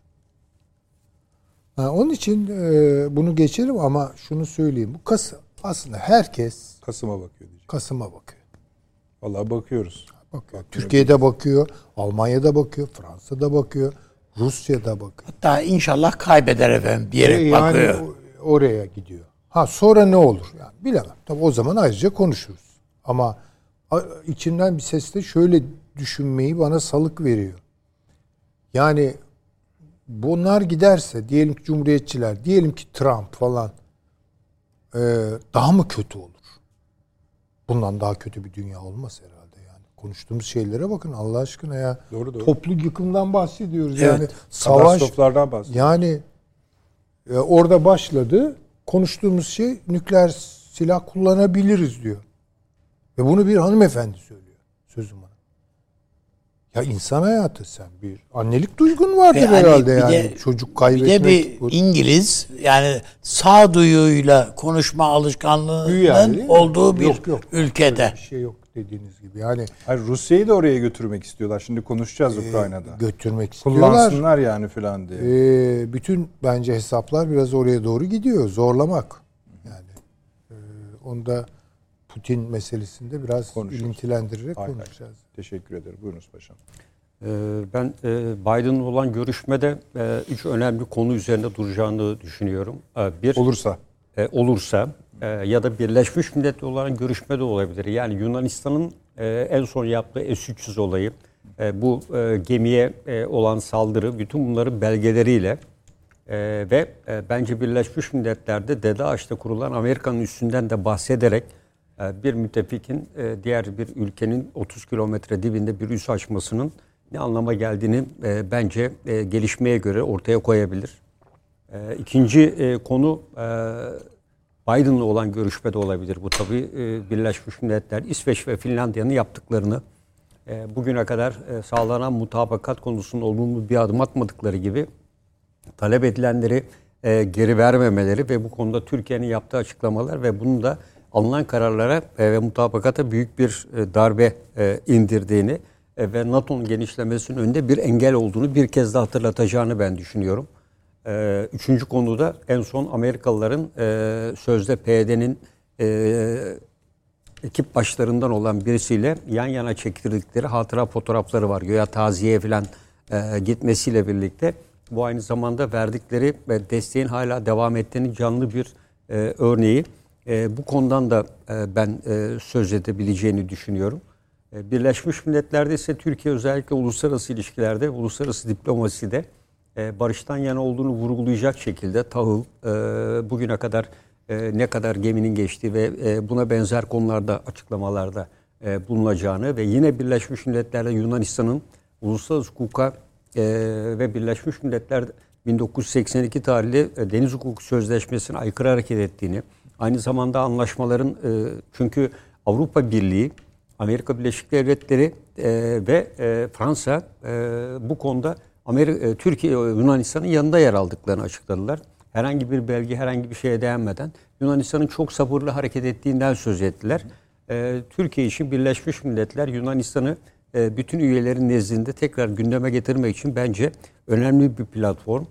Bu arada Amerika'nın terör örgütleriyle işbirliğini bir kez daha gündeme getirmek dünya kamuoyunda önemli bir konu. Biden'la çok detaylı bir görüşmede ben Sayın Cumhurbaşkanı o kadar istekli olduğunu düşünmüyorum. Çünkü Temsilciler Meclisi'nden gelen Yunanistan'da biliyorsunuz 2 tane modernize edilen yeni F-16'yı teslim aldı. Evet. O törene katılan Amerikan Temsilciler Meclisi üyesi, evet Biden bu söz verdi ama bizler Temsilciler Meclisi'nde bu F-16'lar çıkarken Türkiye'nin Yunanistan'a karşı bunu Ege'de kullanmaması vesaire gibi şartlar olmadığı takdirde kabul etmeyeceğiz şeklinde bir takım açıklamalarda bulunması ve bu konuda Temsilciler Meclisi'nde de S-400'ler konusunda da en çok girişimde bulunan kişi bendim zaten diyor. Dolayısıyla bu Türkiye'nin F-35 vesaire gibi bir konu, belki F-16 konusunu tekrar açabilir elbette öyle bir görüşme imkanı olursa her konuda. Ama ben dediğim gibi Yunanistan eğer Biden'la olan görüşme F-16 uçaklar onlar da olabilir. PKK'ya sağlanan ve hala devam eden desteğin Suriye'nin bütünlüğüne ve Suriye'de barış ve istikrara vurulan en önemli şey olduğunu ve burada belki Astana zirvesinde alınan Amerika Birleşik Devletleri'ne ait kararı Türkiye kendi özgün ifadeleriyle ortaya koyabilir. Amerika'nın burada yer almaması gerektiği konusunu. Şeyde ise Birleşmiş Milletler'de dediğim gibi... Buraya geçmeden şunu söyleyeyim. Şimdi bir seri madde saydınız. Evet. 3 ana başlık altında. Velev ki görüşme oldu. Velev ki bunları söylediniz. Ne cevap alacaksınız? Hiçbir cevap almayacağını biliyoruz. Çünkü Biden kesinlikle bir sene sonra yok. İkincisi Biden bir ay sonra topal ördek oluyor. Çünkü Temsilciler Meclisi'nde bütün şu anda kamuoyu yoklamaları hem valilikleri hem de diğer tarafta çoğunluğu kaybedeceği anlamını çıkarıyor. Dolayısıyla bir yıl Amerika Birleşik Devletleri ciddi bir belirsizlik içinde gidecek. Bence işte bu yüzden Amerika Birleşik Devletleri'nin hassasiyeti artacak. Yani bir yandan hani The Economist'te de yayınlanan bir bölünme senaryoları vardı. İşte en kuzeyde Mississippi, diğer tarafta işte Kaliforniya aldıkları kararlar vesaire birbirlerinden farklı dedikleri konu hızlanabilir. Çünkü ciddi bir otorite boşluğu olabilir. Ekonomi de pek iyi gitmiyor zaten şu anda. En son veriler de sağlıklı değil. Hatta bunlar biraz iyi çıkarsa bugün açıkladılar. Biraz dolar dengelenir. Türkiye özellikle yabancı yatırımcı girişi artabilir diye bir takım beklentiler de vardı. Gelen ilk haberlerin, gelen verilerin pek iyi olmadığı yönündeydi Amerika Birleşik Devletleri'nden. Bu açıdan bakıldığında Sayın Cumhurbaşkanı Biden Amerika'sının önümüzdeki yapılacak seçimlere kadar pek bir yetkinliğini sürdüremeyeceği, mevcut olan politikaları aynen izleyerek devam edeceğini düşünüyorum. Yani ne Irak, ne Suriye politikası, ne... Bu adını da kazanmasın. Yok, kazanma ihtimali bence son derece düşük olduğunu düşünüyorum. Yani bu seçim, ara seçim mi diyorsun? Onda mümkün değil. Yani şey gösterilen yerlerde çıkan kamuoyu yoklamalarında ve diğerlerinde. Biz aslında 2 sene sonranın Amerika'sında Trump'la kaldığımız yerden mi yeni bir yol haritasıyla mı devam edeceğimizin şimdiden Trump üzerinde lobi yaparak bunun üzerine yönelmemiz gerektiğini düşünüyorum.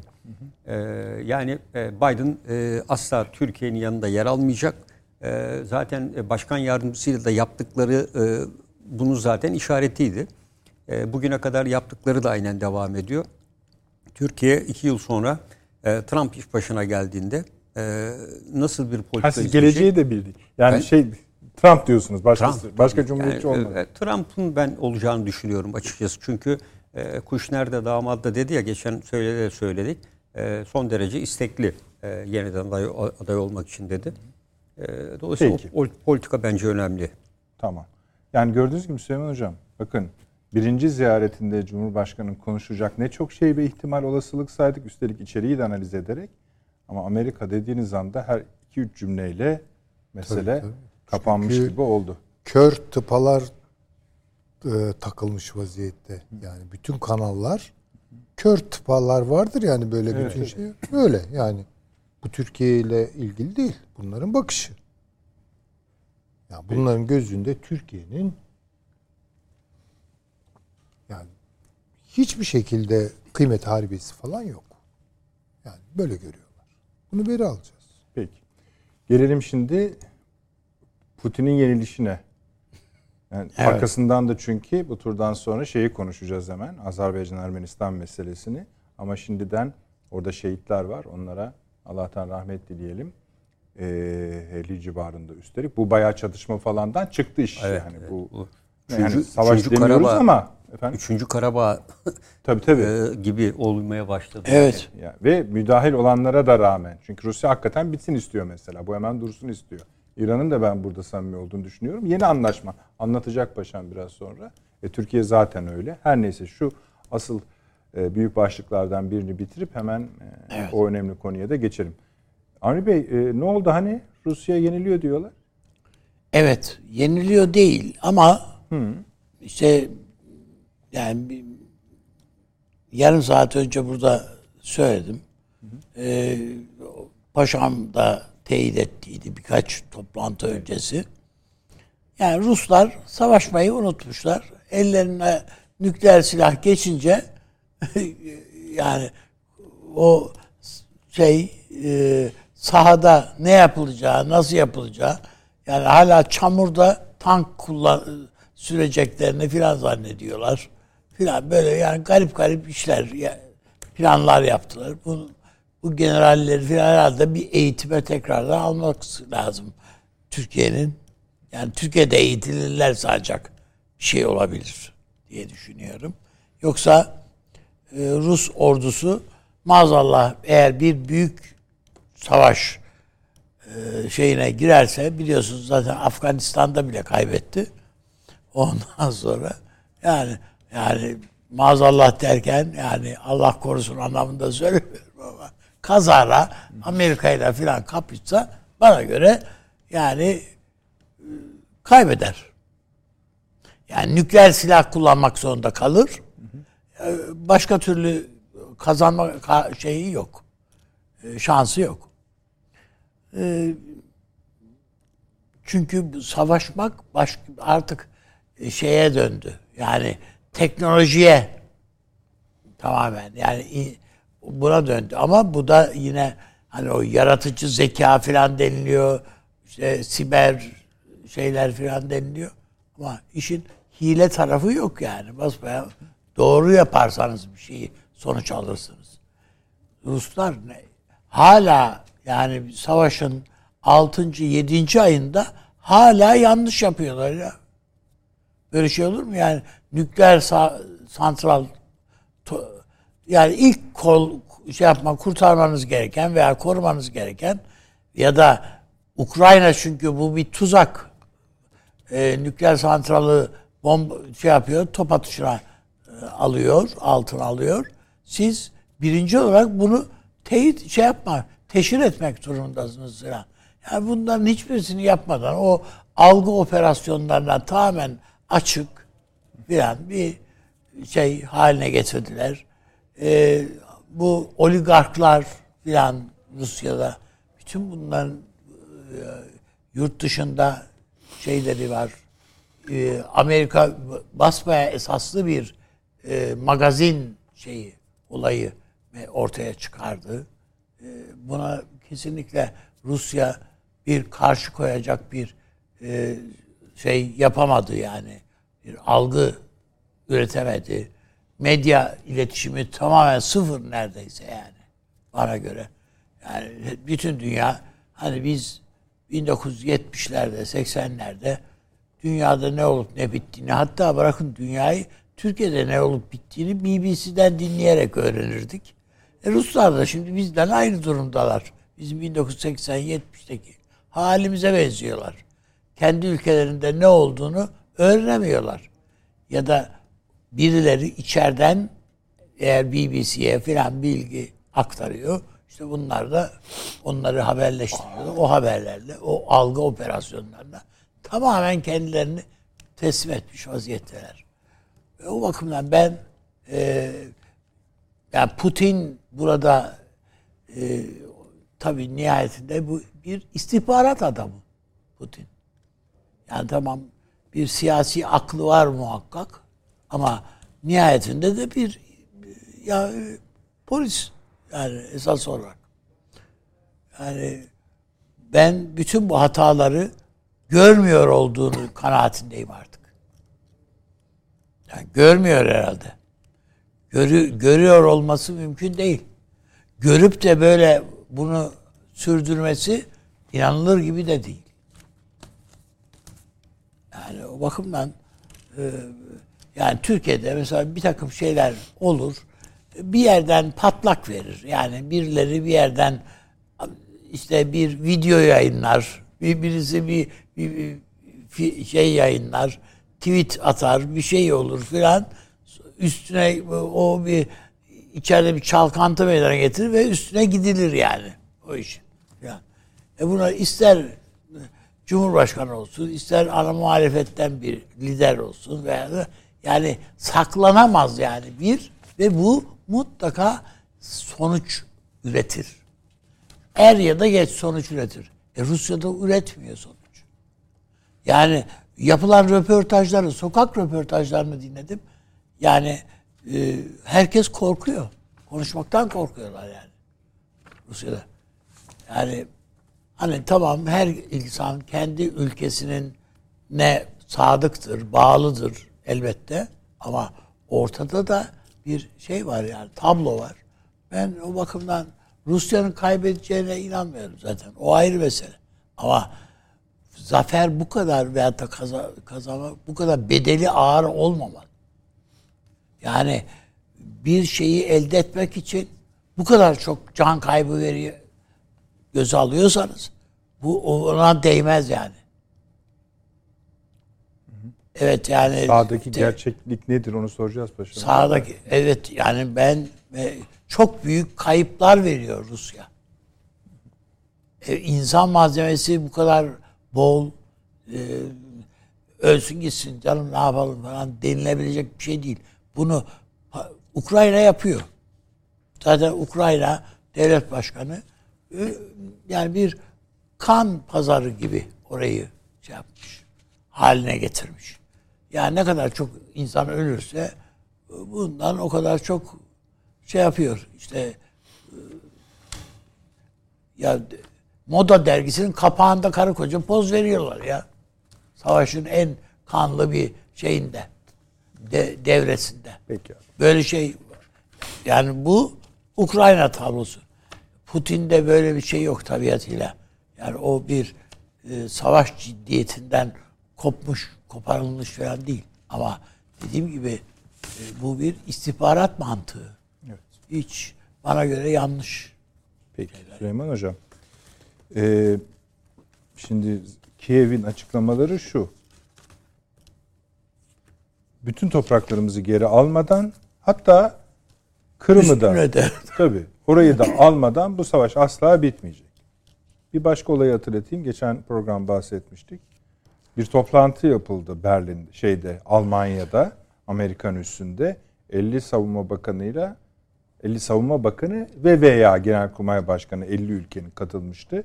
Amerika Birleşik Devletleri Genelkurmay Başkanı'nın davetiyle bu olaylar biraz kışa hazırlık olarak okundu. Yani bu iş daha sürecek. Fakat şimdi sahadan bize yansıyanlar gösteriyor ki bir alan elde ediyor Ukrayna. Rus ordusu zaten şey demiyor.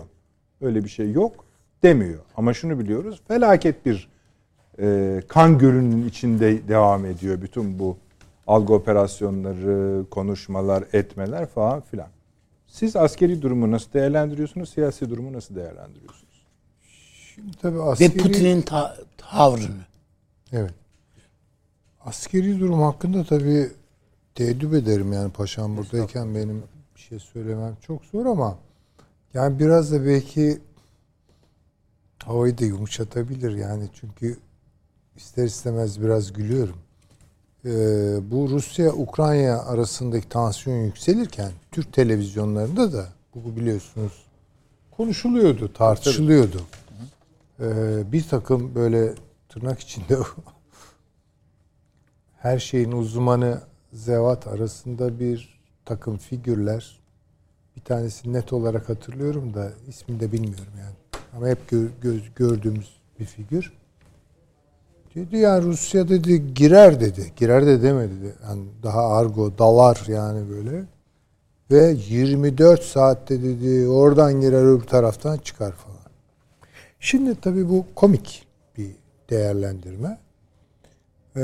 Ama şunu da sordurttu bana doğrusu.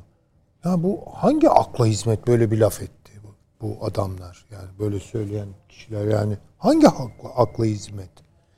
Sonra çözdüm ben bunu. Sokak kavgası zihniyetine göre. Şimdi biliyorsunuz sokak kavgalarında bu dövüş sanatları, o da nasıl sanatsa yani sporları diyelim, uzmanları ağız birliği etmişse şunu söylerler.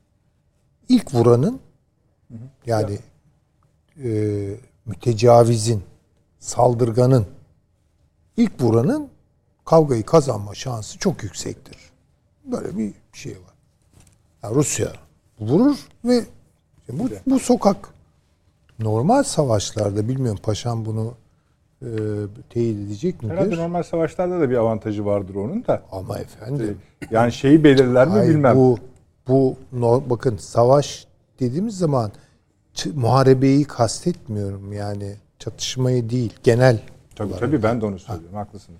Ben şöyle bir... Yani mesela Yunanistan bir füze fırlatır ve bizim Allah korusun bir gemimiz vesaire vurabilir. Ama sonrasını olur. Şimdi Rus ordusunun işte tarihsel olarak işte modern Rus ordusunun pratiklerine bakıyorsunuz. Şimdi kaybettiği savaşlar da var, kazandığı savaşlar var falan. Şunu gördüm ben, biraz da inceledim yani çok yüzeysel tabii yani bu işin kompetanı burada ama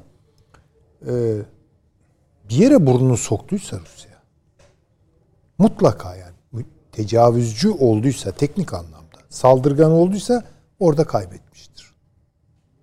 Örnek Afganistan. Örnek pek bilinmez ama Finlandiya. Evet. Finlandiya. Nerede kazanmıştır Rusya? Ana vatanını kaybetme noktasına geldiği durumlarda. Napolyonik savaşlarda. Dünya savaşları. Tabii. Şimdi ne oldu? Bir Kutuzov çıktı. Kutuzov çıktı. Niye? Çünkü Napolyon kazana ilk vurandı işte yani geliyordu. Geldi ve kaybetti. Sonra Hitler aynı yanılgıya düştü. Geldi Moskova önlerine, Stalingrad bilmem ne. İşte bir Zhukov gibi biri çıktı ve kazandılar. Şimdi, dolayısıyla daha Ukrayna'ya girerken bütün bu bilgilerden hareketle birileri bir şey söyleseydi daha çok bilen bence daha incelikli şeyler söyleyebilirdi tabii benim söylediklerime nispetle. Ama bu zor bir savaş olacak derdi en azından. Yani böyle 24 saatte girer dağıtır falan yani. Bar kavgası değil bu yani. Dolayısıyla bir zorluk olduğu muhakkak. Bu zorluğu arttıran bir faktör daha var. O da şu.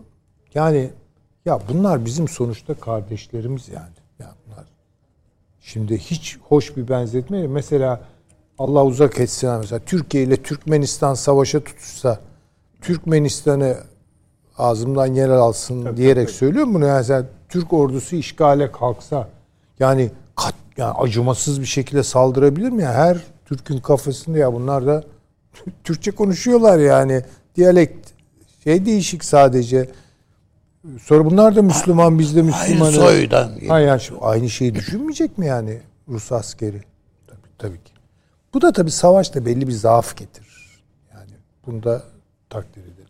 Ama esas mesele şu. bütün hantallığıyla, işte zaman kaybıyla, işte yapılan hataların telafi edilmesi açısından işte önce Kiev'den girdiler, olmadı. Yukarıdan döndüler işte Donbas'a. Şu çok açık görünüyor ki her şeye rağmen önemli bir bölgeyi ele geçirdi yani, şimdi bu net. İkincisi bence en kritik olan şey bir Mariupol. Yani dolayısıyla Azak Denizi'nin tam kontrolünü sağladı. Haritayı verebiliriz arkadaşlar. Tabii. Sonra Herson'un ele geçirilmesi, çünkü bu Dinyeper Nehri yani E40'ın üzerinde bulup onun kontrolü. Şimdi buraya karşı bir cephe, yani nereden saldıracaklar? Şimdi önce bu Herson'u zorladılar. Temmuz ayından beri anlayabildiğim kadarıyla. Bütün tabii gücünü oraya doğru kaydırınca Rusya, bu sefer yukarıdan vurdular. Harkov şimdi. Ya bunlar şunu gösteriyor. Yani işler çok da Rusya'nın istediği gibi gitmiyor. Bu neye yol açar? Bir kere Putin'in bu savaşı kaybetme lüksü yok. Evet. Tam da onu soracaktım şimdi yok size. Yani. Şimdi şu eğer... Şöyle ara soru yapayım mı size? Ne olur unutmayın. En önemli yerinin tehlike, yani istediklerinin de bu olduğunu düşünüyorum. Hani Zelenski'nin hedefinden bahsettik ya, orayı da alacağım, buraya da alacağım. O noktaya gelindiğini varsayalım. Tabii varsayalım. O zaman ne yapar Rusya? Şimdi ben aklıma şöyle bir şey getiriyorum. Mesela Napolyon'un sakladığı üstün bir ateş gücü olsaydı, Moskova önlerinde Kutuzov ve diğer generaller, Rus generalleri savaşın mukadderatını terse çevirmeye başlayıp Napolyon'u ordularıyla püskürtmeye yeltendiği bir anda bir dakika durur muydu Napolyon? Derhal o ateş gücünü sakladı, ateş gücün diye, ve Rusya'yı falan yıkıp ezip, yani Roma'nın Kartaca'yı yok etmesi gibi. Bu işler böyledir. İşte Rusya bunu yapacak. Kaldı ki orada böyle bir yenilgi Rusya açısından Ukrayna'nın kaybıyla sonuçlanmayacak tabii ki. Moskova'daki etkisini düşünün. O zaman Rusya parçalanır. Tabii. Putin yani kalır kalmaz. Putin kalmaz. Çünkü şu an anlayabildiğim kadarıyla, yani orayı iyi bilen bazı dostlarımın da bana söylediği, Rus milliyetçileri ayakta. Evet, bu yazıldı bir gün birkaç yerde. Deniliyor ki yani Putin aman. Şimdi onlar Putin'i destekliyorlar. Putin onlarsız ayakta kalamaz ki. Dolayısıyla bu karar almak zorunda. Ama muhtemelen o da Biden'ın Kasım seçimlerini bekliyor. Yani bu olmasaydı veya tersi, yani Kasım seçimlerini demokratlar su içinde kazanacak. 24 saat veya 48 saat içerisinde ağır bir bombardıman geçirecekti Ukrayna. Hala o risk var. Buna karşı Ukrayna, bunu görmüyorlar mı? Tabii ki görüyorlar. Korkarım bu nükleer santral meselesini devreye sokuyor. Evet hocam. O da oradan şantaj yapıyor. Yani şimdi hakikaten iş büyüyor. Eğer bu iş büyürse ve uzarsa bunun yayılmaması imkansız hale gelecek. Yani buna Beyaz Rusya'yı da katmak mümkün olabilir. Polonya, evet. Polonya ben hazırım diyor savaşmaya. Moldova, Transnistria, Polonya. Polonya'dan sonrasını saymayın. Onlar şeye dönüşür. Evet yani o sıçraması açısından, katılmalar açısından. Kaliningrad söylemek. Harekete geçecek. Yani Kaliningrad'daki tabii. şeyler. Yani endişe etmemek mümkün değil yani. Fakat burada şunu rahatlıkla söyleyebiliriz. Evet, kağıt üzerinde baktığımız takdirde Ukrayna bir devlettir. Egemenlik hakkı vardır ve onu sonuna kadar kullanmak onun hakkıdır. NATO'ya da girmek istiyorsa girer. Değil mi mesela? Şimdi bu kağıt üzerinde söylenen şeyler bunlar. Ama hiçbir şey kağıt üzerindeki menzilini takip etmiyor dünyada. Yani bu şu demek, ulusların kendi kaderlerini tayin hakkı vardır. Nereye kadar vardır? Nereye kadar vardı? Bu sorunun cevabı var mı? Nereye kadar? Efendim başka bir ulusun kendi kaderini tayin etme hakkıyla çeliştiği yere kadar. Allah rahmet eylesin, Süleyman Demirel öyle derdi. Demokrasi elinizi kaldırdığınızda karşının burnuna değdiğiniz yerde biter. Biter. Burada da öyle. Yani işte burada öyle bir şey ki yani bu bir Türkçe deyim vardır, onu kullanayım. Arının gözüne çöp dürtmek diye bir şey vardır. Yani arı siz farkında olmadan da gelip sizi sokabilir de yani böyle bir de kovana çomak falan sokarsanız ya zaten onu göze alıyorsunuz demektir. Ukrayna'nın NATO'ya girmesi, Avrupa Birliği'ne girmesi ne kadar kutsal ve olağanüstü bir kazanımmış ki milyonlarca Ukraynalı'nın evinden olmasına, binlercesinin ölmesine, gencecik insanların şehirlerinin mahvolmasına değecekmiş. Ekonomisinin göçmesi. Bunu biri Zelenski'ye sormayacak mı acaba? Yani ulusal irademi sonuna kadar kullanıyorum demek, hiçbir hesap yapmayacağım mı demektir yani. Şu basit olarak Minsk sözleşmesine sadık kalsalardı, Ukrayna taraf, ya bir de herkesin bir jeopolitik gerçekliği var yani ona göre hareket etmek zorundasınız. Siyaset biliminin tariflerinden biri şudur, imkanlar bilimidir. Yani siyasi akıl yürütmeler imkanlarla önce bir pişirilir. Ondan sonra gidilebilecek yerler vardır. İdealleriniz tabii ki size yol gösterir ama bir yere kadar. Şimdi bunun hesabını bir gün Zelenski vermek zorunda. Avrupa Birliği üyesi olmak bu kadar Ukraynalı'nın ölmesine değecek bir şey miydi? NATO içinde kaldı ki o da yok. Kaldı ki o da yok. Alırız malırız demiyor yani. Bir de yani eve şeye giderken, Dimyat'a giderken ya da Avrupa'ya giderken eldekinden olmak gibi bir neticenin hesabını verecek mi bu sabık komedyen? Öyle diyeceğim. Buyurunuz paşam. Evet şimdi bakın bu geri çekilmenin hesabını verin bakalım.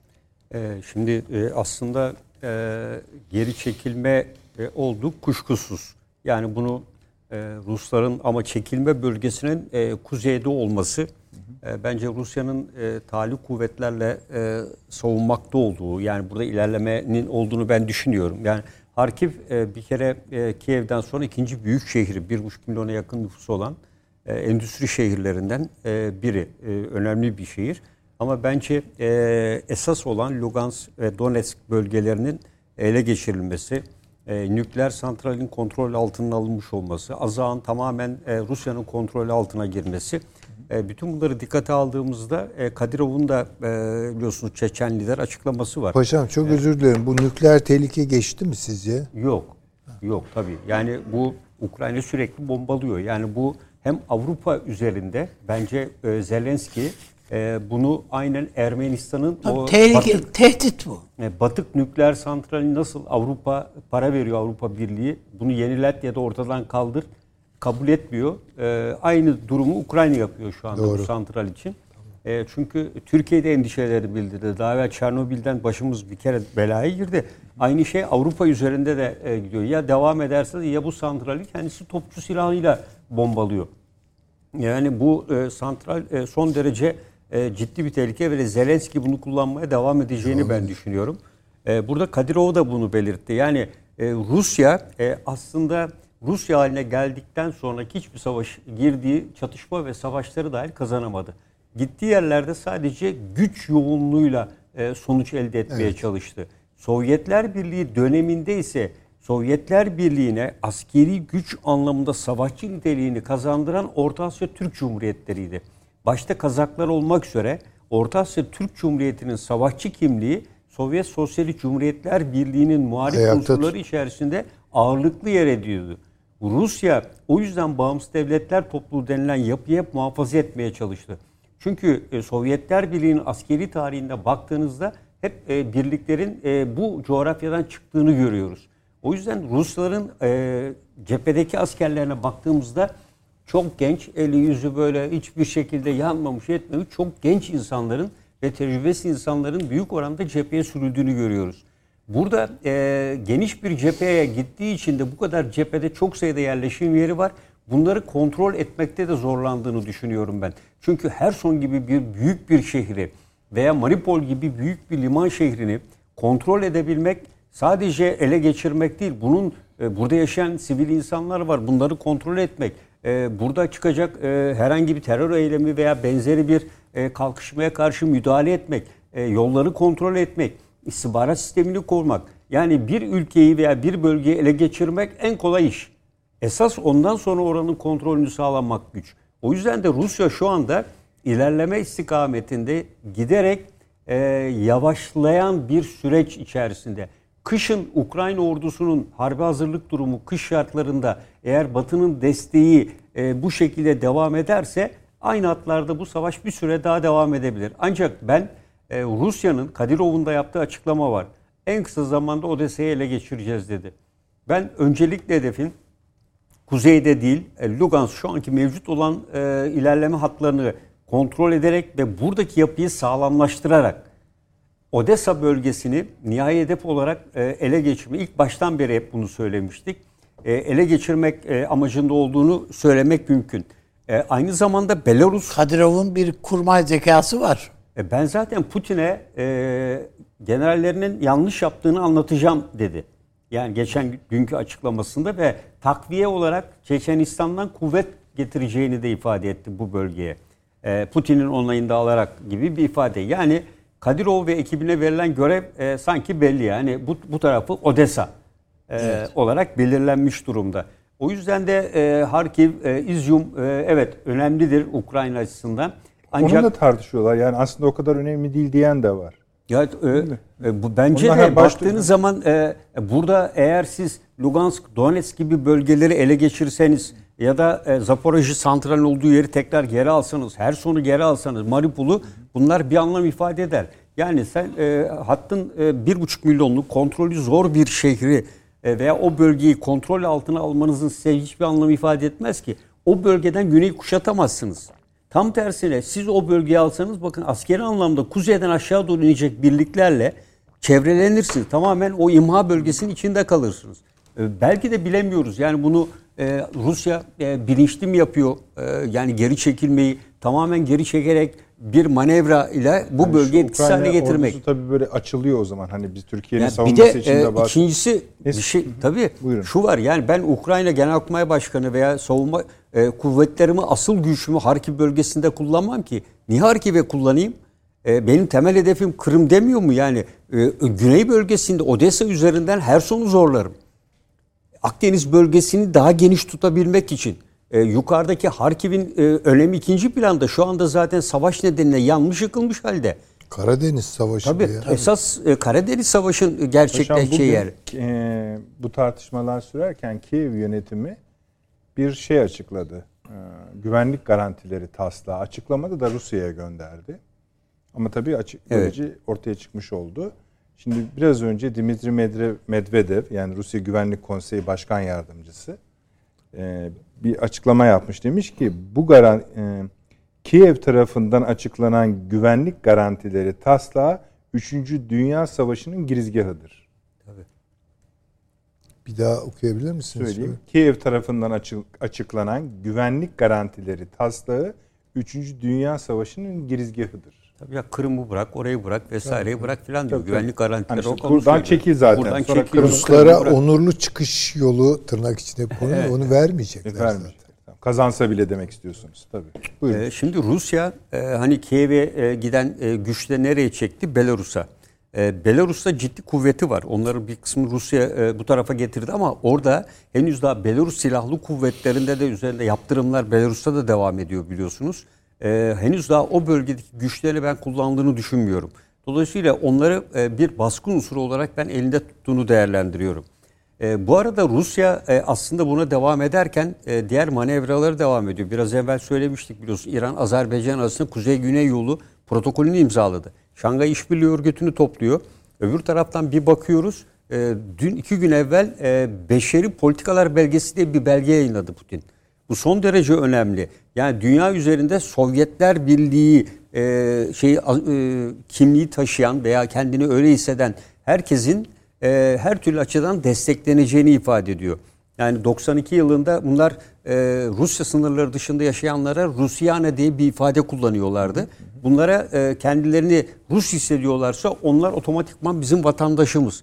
2020'de çıkarılan bir değişiklikle sadece onlar değil, onların çocukları, diğer soyları da çifte vatandaşlık ve pasaport istedikleri takdirde alabileceği gibi bu belgeyle... Nazi mantığı. İşte aynen. Bu belgeyle genişletiyor. İkincisi de güç ve kuvvet toplamaya çabalıyor bütün bunlarla. Biliyorsunuz 2 hafta evvel de, yani 1 ay evvel de deniz doktrinini açıkladı. Deniz kuvvetleri doktrinini açıkladı. Bu ikisini arka arkaya koyduğunuzda Rusya aynı zamanda bir hegemonik güç, kendi sınırları dışına çıkma gibi bir heves içerisinde de odaklandığını da gösteriyor. Bence Amerika Birleşik Devletleri'nin bundan sonra yapacağı hamle Tayvan'la olan süreci hızlandıracak. 2. Şu anda Alaska'da Amerika'nın 11. tümeni uzun bir süredir derin kar ve şiddetli soğuklarda eğitim görüyor. Bu tümenle Arktik bölgesinde veya bu Baltık bölgesinde Rusya'yı tekrar müdahale edecek bir girişim söz konusu olabilir. Çünkü bugüne kadar Amerika'nın yapmadığı bir konuydu bu. Son derece zayıftı. Bu zayıflığı anlayarak Alaska'daki eski bir üslerini tekrar aktif hale getirerek burada çalışma faaliyetlerini sürdürüyor. Dikkati kuzey bölgesine yoğunlaştırabilir diye ben değerlendiriyorum. Peki Paşam, yine sizden devam edelim. Avni abiyle bitirelim. Geldik şeye, Ermenistan-Azerbaycan savaşı, evet. Ve savaşı dedim ama aslında yani resmen savaş yeniden başlamış gibi oldu yani. Öbür tarafta da 49'du Ermenistan Başbakanı'nın açıkladığı Paşinyan'ın 49 50 evet. Ölü var şeklinde bir açıklama. O biraz artmış şu anda da yani. Yani diyelim yani bu kadar toplamına baktığınızda o uzun süren 2. Karabağ Savaşı'nın ilk gününde falan bu kadar olmamıştı. Yani bu kadar zayiat verilmemişti. Hı hı. Burada Ermenistan özellikle Paşinyan'a malumunuz hem içeride hem de dışarıda yoğun bir baskı var. Türkiye ile olan ilişkileri geliştirme boyutunda şu anda o ilişkilerin biraz yavaşladığını görüyoruz. Aynı zamanda bu ateşkes anlaşmasının barış anlaşmasına çevrilmesini de kesinlikle Karabağ klanı engellemeye çalışıyor. Aynı zamanda yurt dışındaki Ermeni diasporası da aynı şekilde engellemeye çalışıyor. Ve bunu engelleyenler arasında ben Amerika Birleşik Devletleri ile Fransa'nın da olduğunu ben açıkçası değerlendiriyorum. Evet. Burada Rusya'nın Ermenistan üzerindeki etkisinin biraz daha zayıfladığını ben değerlendiriyorum. Kimin etkisi var? Rusya'nın etkisinin biraz daha Paşinyan vasıtasıyla Batı etkisinin arttığını ben düşünüyorum. O yüzden de şu anda Ermenistan Rusya'nın da sözünü dinlemiyor. Yani tamam da etrafını görüyorsunuz değil mi Ermenistan'ın? Evet. Yani o etraf, yani Türkiye, İran, Rusya, Azerbaycan, yani ne ümit ediyor Ermenistan? Hani biraz öteleyim diyorsa mesele yok. Burada en önemli şey ateşkes anlaşmasını asla barış anlaşmasına çevirmemek ve bu konuda Ermenistan'ın bu bölgede oluşturmaya çalıştığı ve Karabağlılar üzerinde de ciddi etkisi olan altyapı yatırımlarına ve yapılan bütün faaliyetlere zarar vermek. Temel mantığının ben bu olduğunu düşünüyorum. Ve bununla birlikte ateşkes anlaşmasını da iptal etmeye çalışıyor. Yine program başında ifade etmiştim. TRT'de 2 veya 3 gün evvel Zengezur bölgesinde %57'si biten bir karayolundan söz ediyoruz. Yani Hazar Denizi'nden başlayıp Zengezur koridoruna doğru gelen çok güzel bir karayolu izlenebilir. Alt geçit Türk firmaları yapıyor bunu. Tamamen Azerbaycan ilgili bakanlığın koordinesinde ve 2024 yılında hizmete açılacak. Bunun açılması demek doğrudan doğruya Türkiye'nin Zengezur koridorunun diğer tarafıyla artık Orta Asya ile direkt bağlantı kurması. Bu sadece Türkiye'nin işine yaramayacak. Biraz evvel dedi ki hocam da ifade etti. Çin'in bu yol üzerinden gelip Avrupa'ya giderek Türkiye'ye olan bağlılığını arttıracak. Yani sadece Türkiye'nin Orta Asya Türk Cumhuriyetleri ile Türk Devletleri Konseyi ile olan teşkilatıyla bağlantısı değil, Çin'in bağlantısını da arttıracak. Aynı zamanda Kuzey-Güney Karayolu'nun da önemli bir kavşak noktası olacak. Yani Rusya, Azerbaycan ve İran arasında düşünün mükemmel bir karayolu hattı. Avrupa'ya tamamen doğudaki malların ve malzemelerin demiryolu taşınma güzergahı haline gelecek bu bölge. Yani dünyanın hani kalpgah, Mackendor'un kalpgah dediği ifadenin tam merkezi konumuna geliyor. Hı hı. Yani o yüzden işte de şimdi niye bunlar bunu yapıyorlar? Amerika Birleşik Devletleri'nin hiç istemeyeceği bir şey bunlar. Yani İran da istemez ama evet, bunu. Efendim, İran da istemez. Tabii. İran da istemez bunu.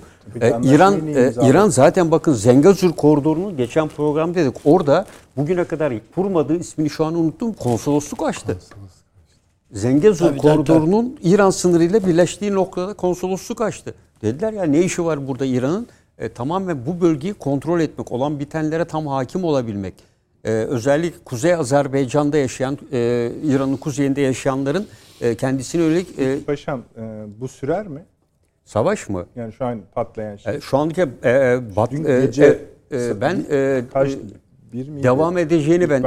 Devam edeceğini ben düşünüyorum.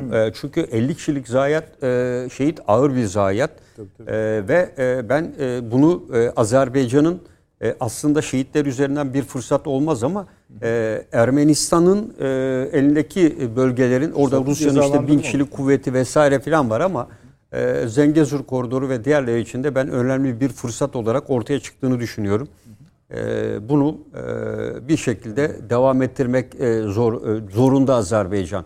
Çünkü bu ateşkes asla ve asla şu anki sürece göre bir barış anlaşmasına dönüşecek gibi görünmüyor. Kısa vadede dönüşmesi de pek mümkün değil.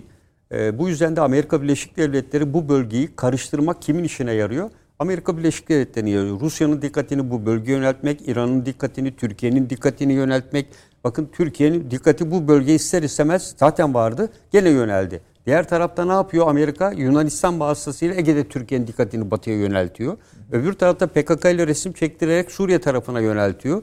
Dolayısıyla Türkiye'nin bu konudaki dikkati de dağılmış oluyor bu süreçte. Avrupa Birliği açıklaması var. Evet. Azerbaycan, Ermenistan ve Rusya liderleri arasında imzalanan üçlü bildirilerin eksiksiz uygulanmasının önemini ve bölgedeki çatışmaların önlenmesinin gerekliliğini hatırlatırım diyor.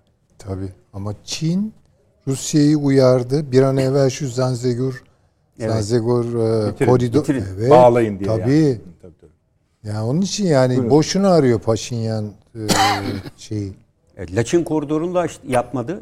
O Laçin koridoru da daha yeni devredildi biliyorsunuz. İşte. Ve anlaşmanın üzerinden ne kadar zaman geçti? Laçin koridoru yeniden yapılandırılacak ve altyapı yatırımları yapılacaktı. Orada bile askerlerini çok geç çekti. Yani ateşkes anlaşmasına %100 anlamda diğer taraflara mecburiyetten geri çekilmek zorunda kaldı. Peki. Yani Rusya burada susabilir. Evet. Büyük bir ihtimalle de susar. Bence de ağırlığını Türkiye ve Azerbaycan'dan yana kullanabilir. Susar dediğiniz o yani. Tabii. Yani zaten o sustuğu an soluğu Han kentinde alır yani. Evet. Mesela Paşam dedi ki Avrupa biraz daha işe karışıyor gibi gözüküyor. Ne yapsın onlar uzaktan? Ne yapabilirler yani? Fransa... Yok, sadece... Yani onlar tabii maddi anlamda destekli. Aynen Ukrayna'ya verdikleri gibi hadi sana silah vereyim ne yaparsan yap gibi. Onu bile yapamıyorlar. Yani işte burada nereden? Boğazlardan mı geçirecekler yani? Biliyorsunuz Ermenistan'da hani Rusya ile Putin 6 maddelik bir şey göndermişti Paşinyan'a. Burada Amerikan Büyükelçiliği'nde yer alan şu insanları yok et. Şuradaki adamları, Amerikalıları çek bilmem ne yap filan diye. Dolayısıyla ben Ermenistan'ın tekrar bu yola başvurduğunu düşünüyorum. Amerikalıların etkisiyle ve bunu da yönlendirenlerin Amerikalılar olduğunu düşünüyorum. Ben de aynı kanal. Şu anda Kafkaslar'daki tüm bu gelişmeler Amerika'nın işine gelmiyor. Tabii. Teşekkür ederim. Buyurun Sayın Hocam. Yok ben tamamen katılıyorum. Bu minvalde. Bir zamanlama görüyorsunuz mu ayrıca?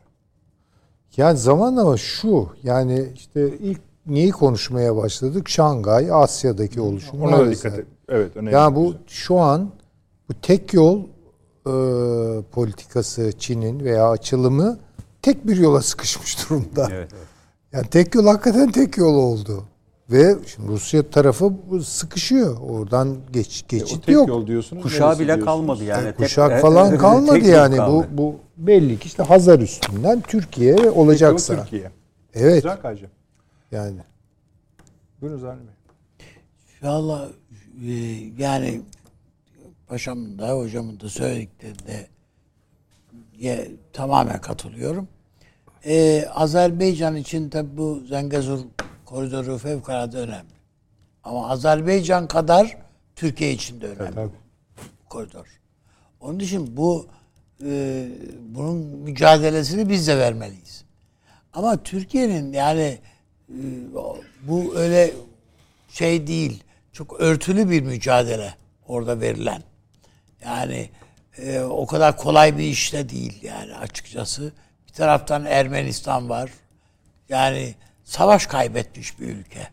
Savaş kaybetmiş bir lider Paşinyan.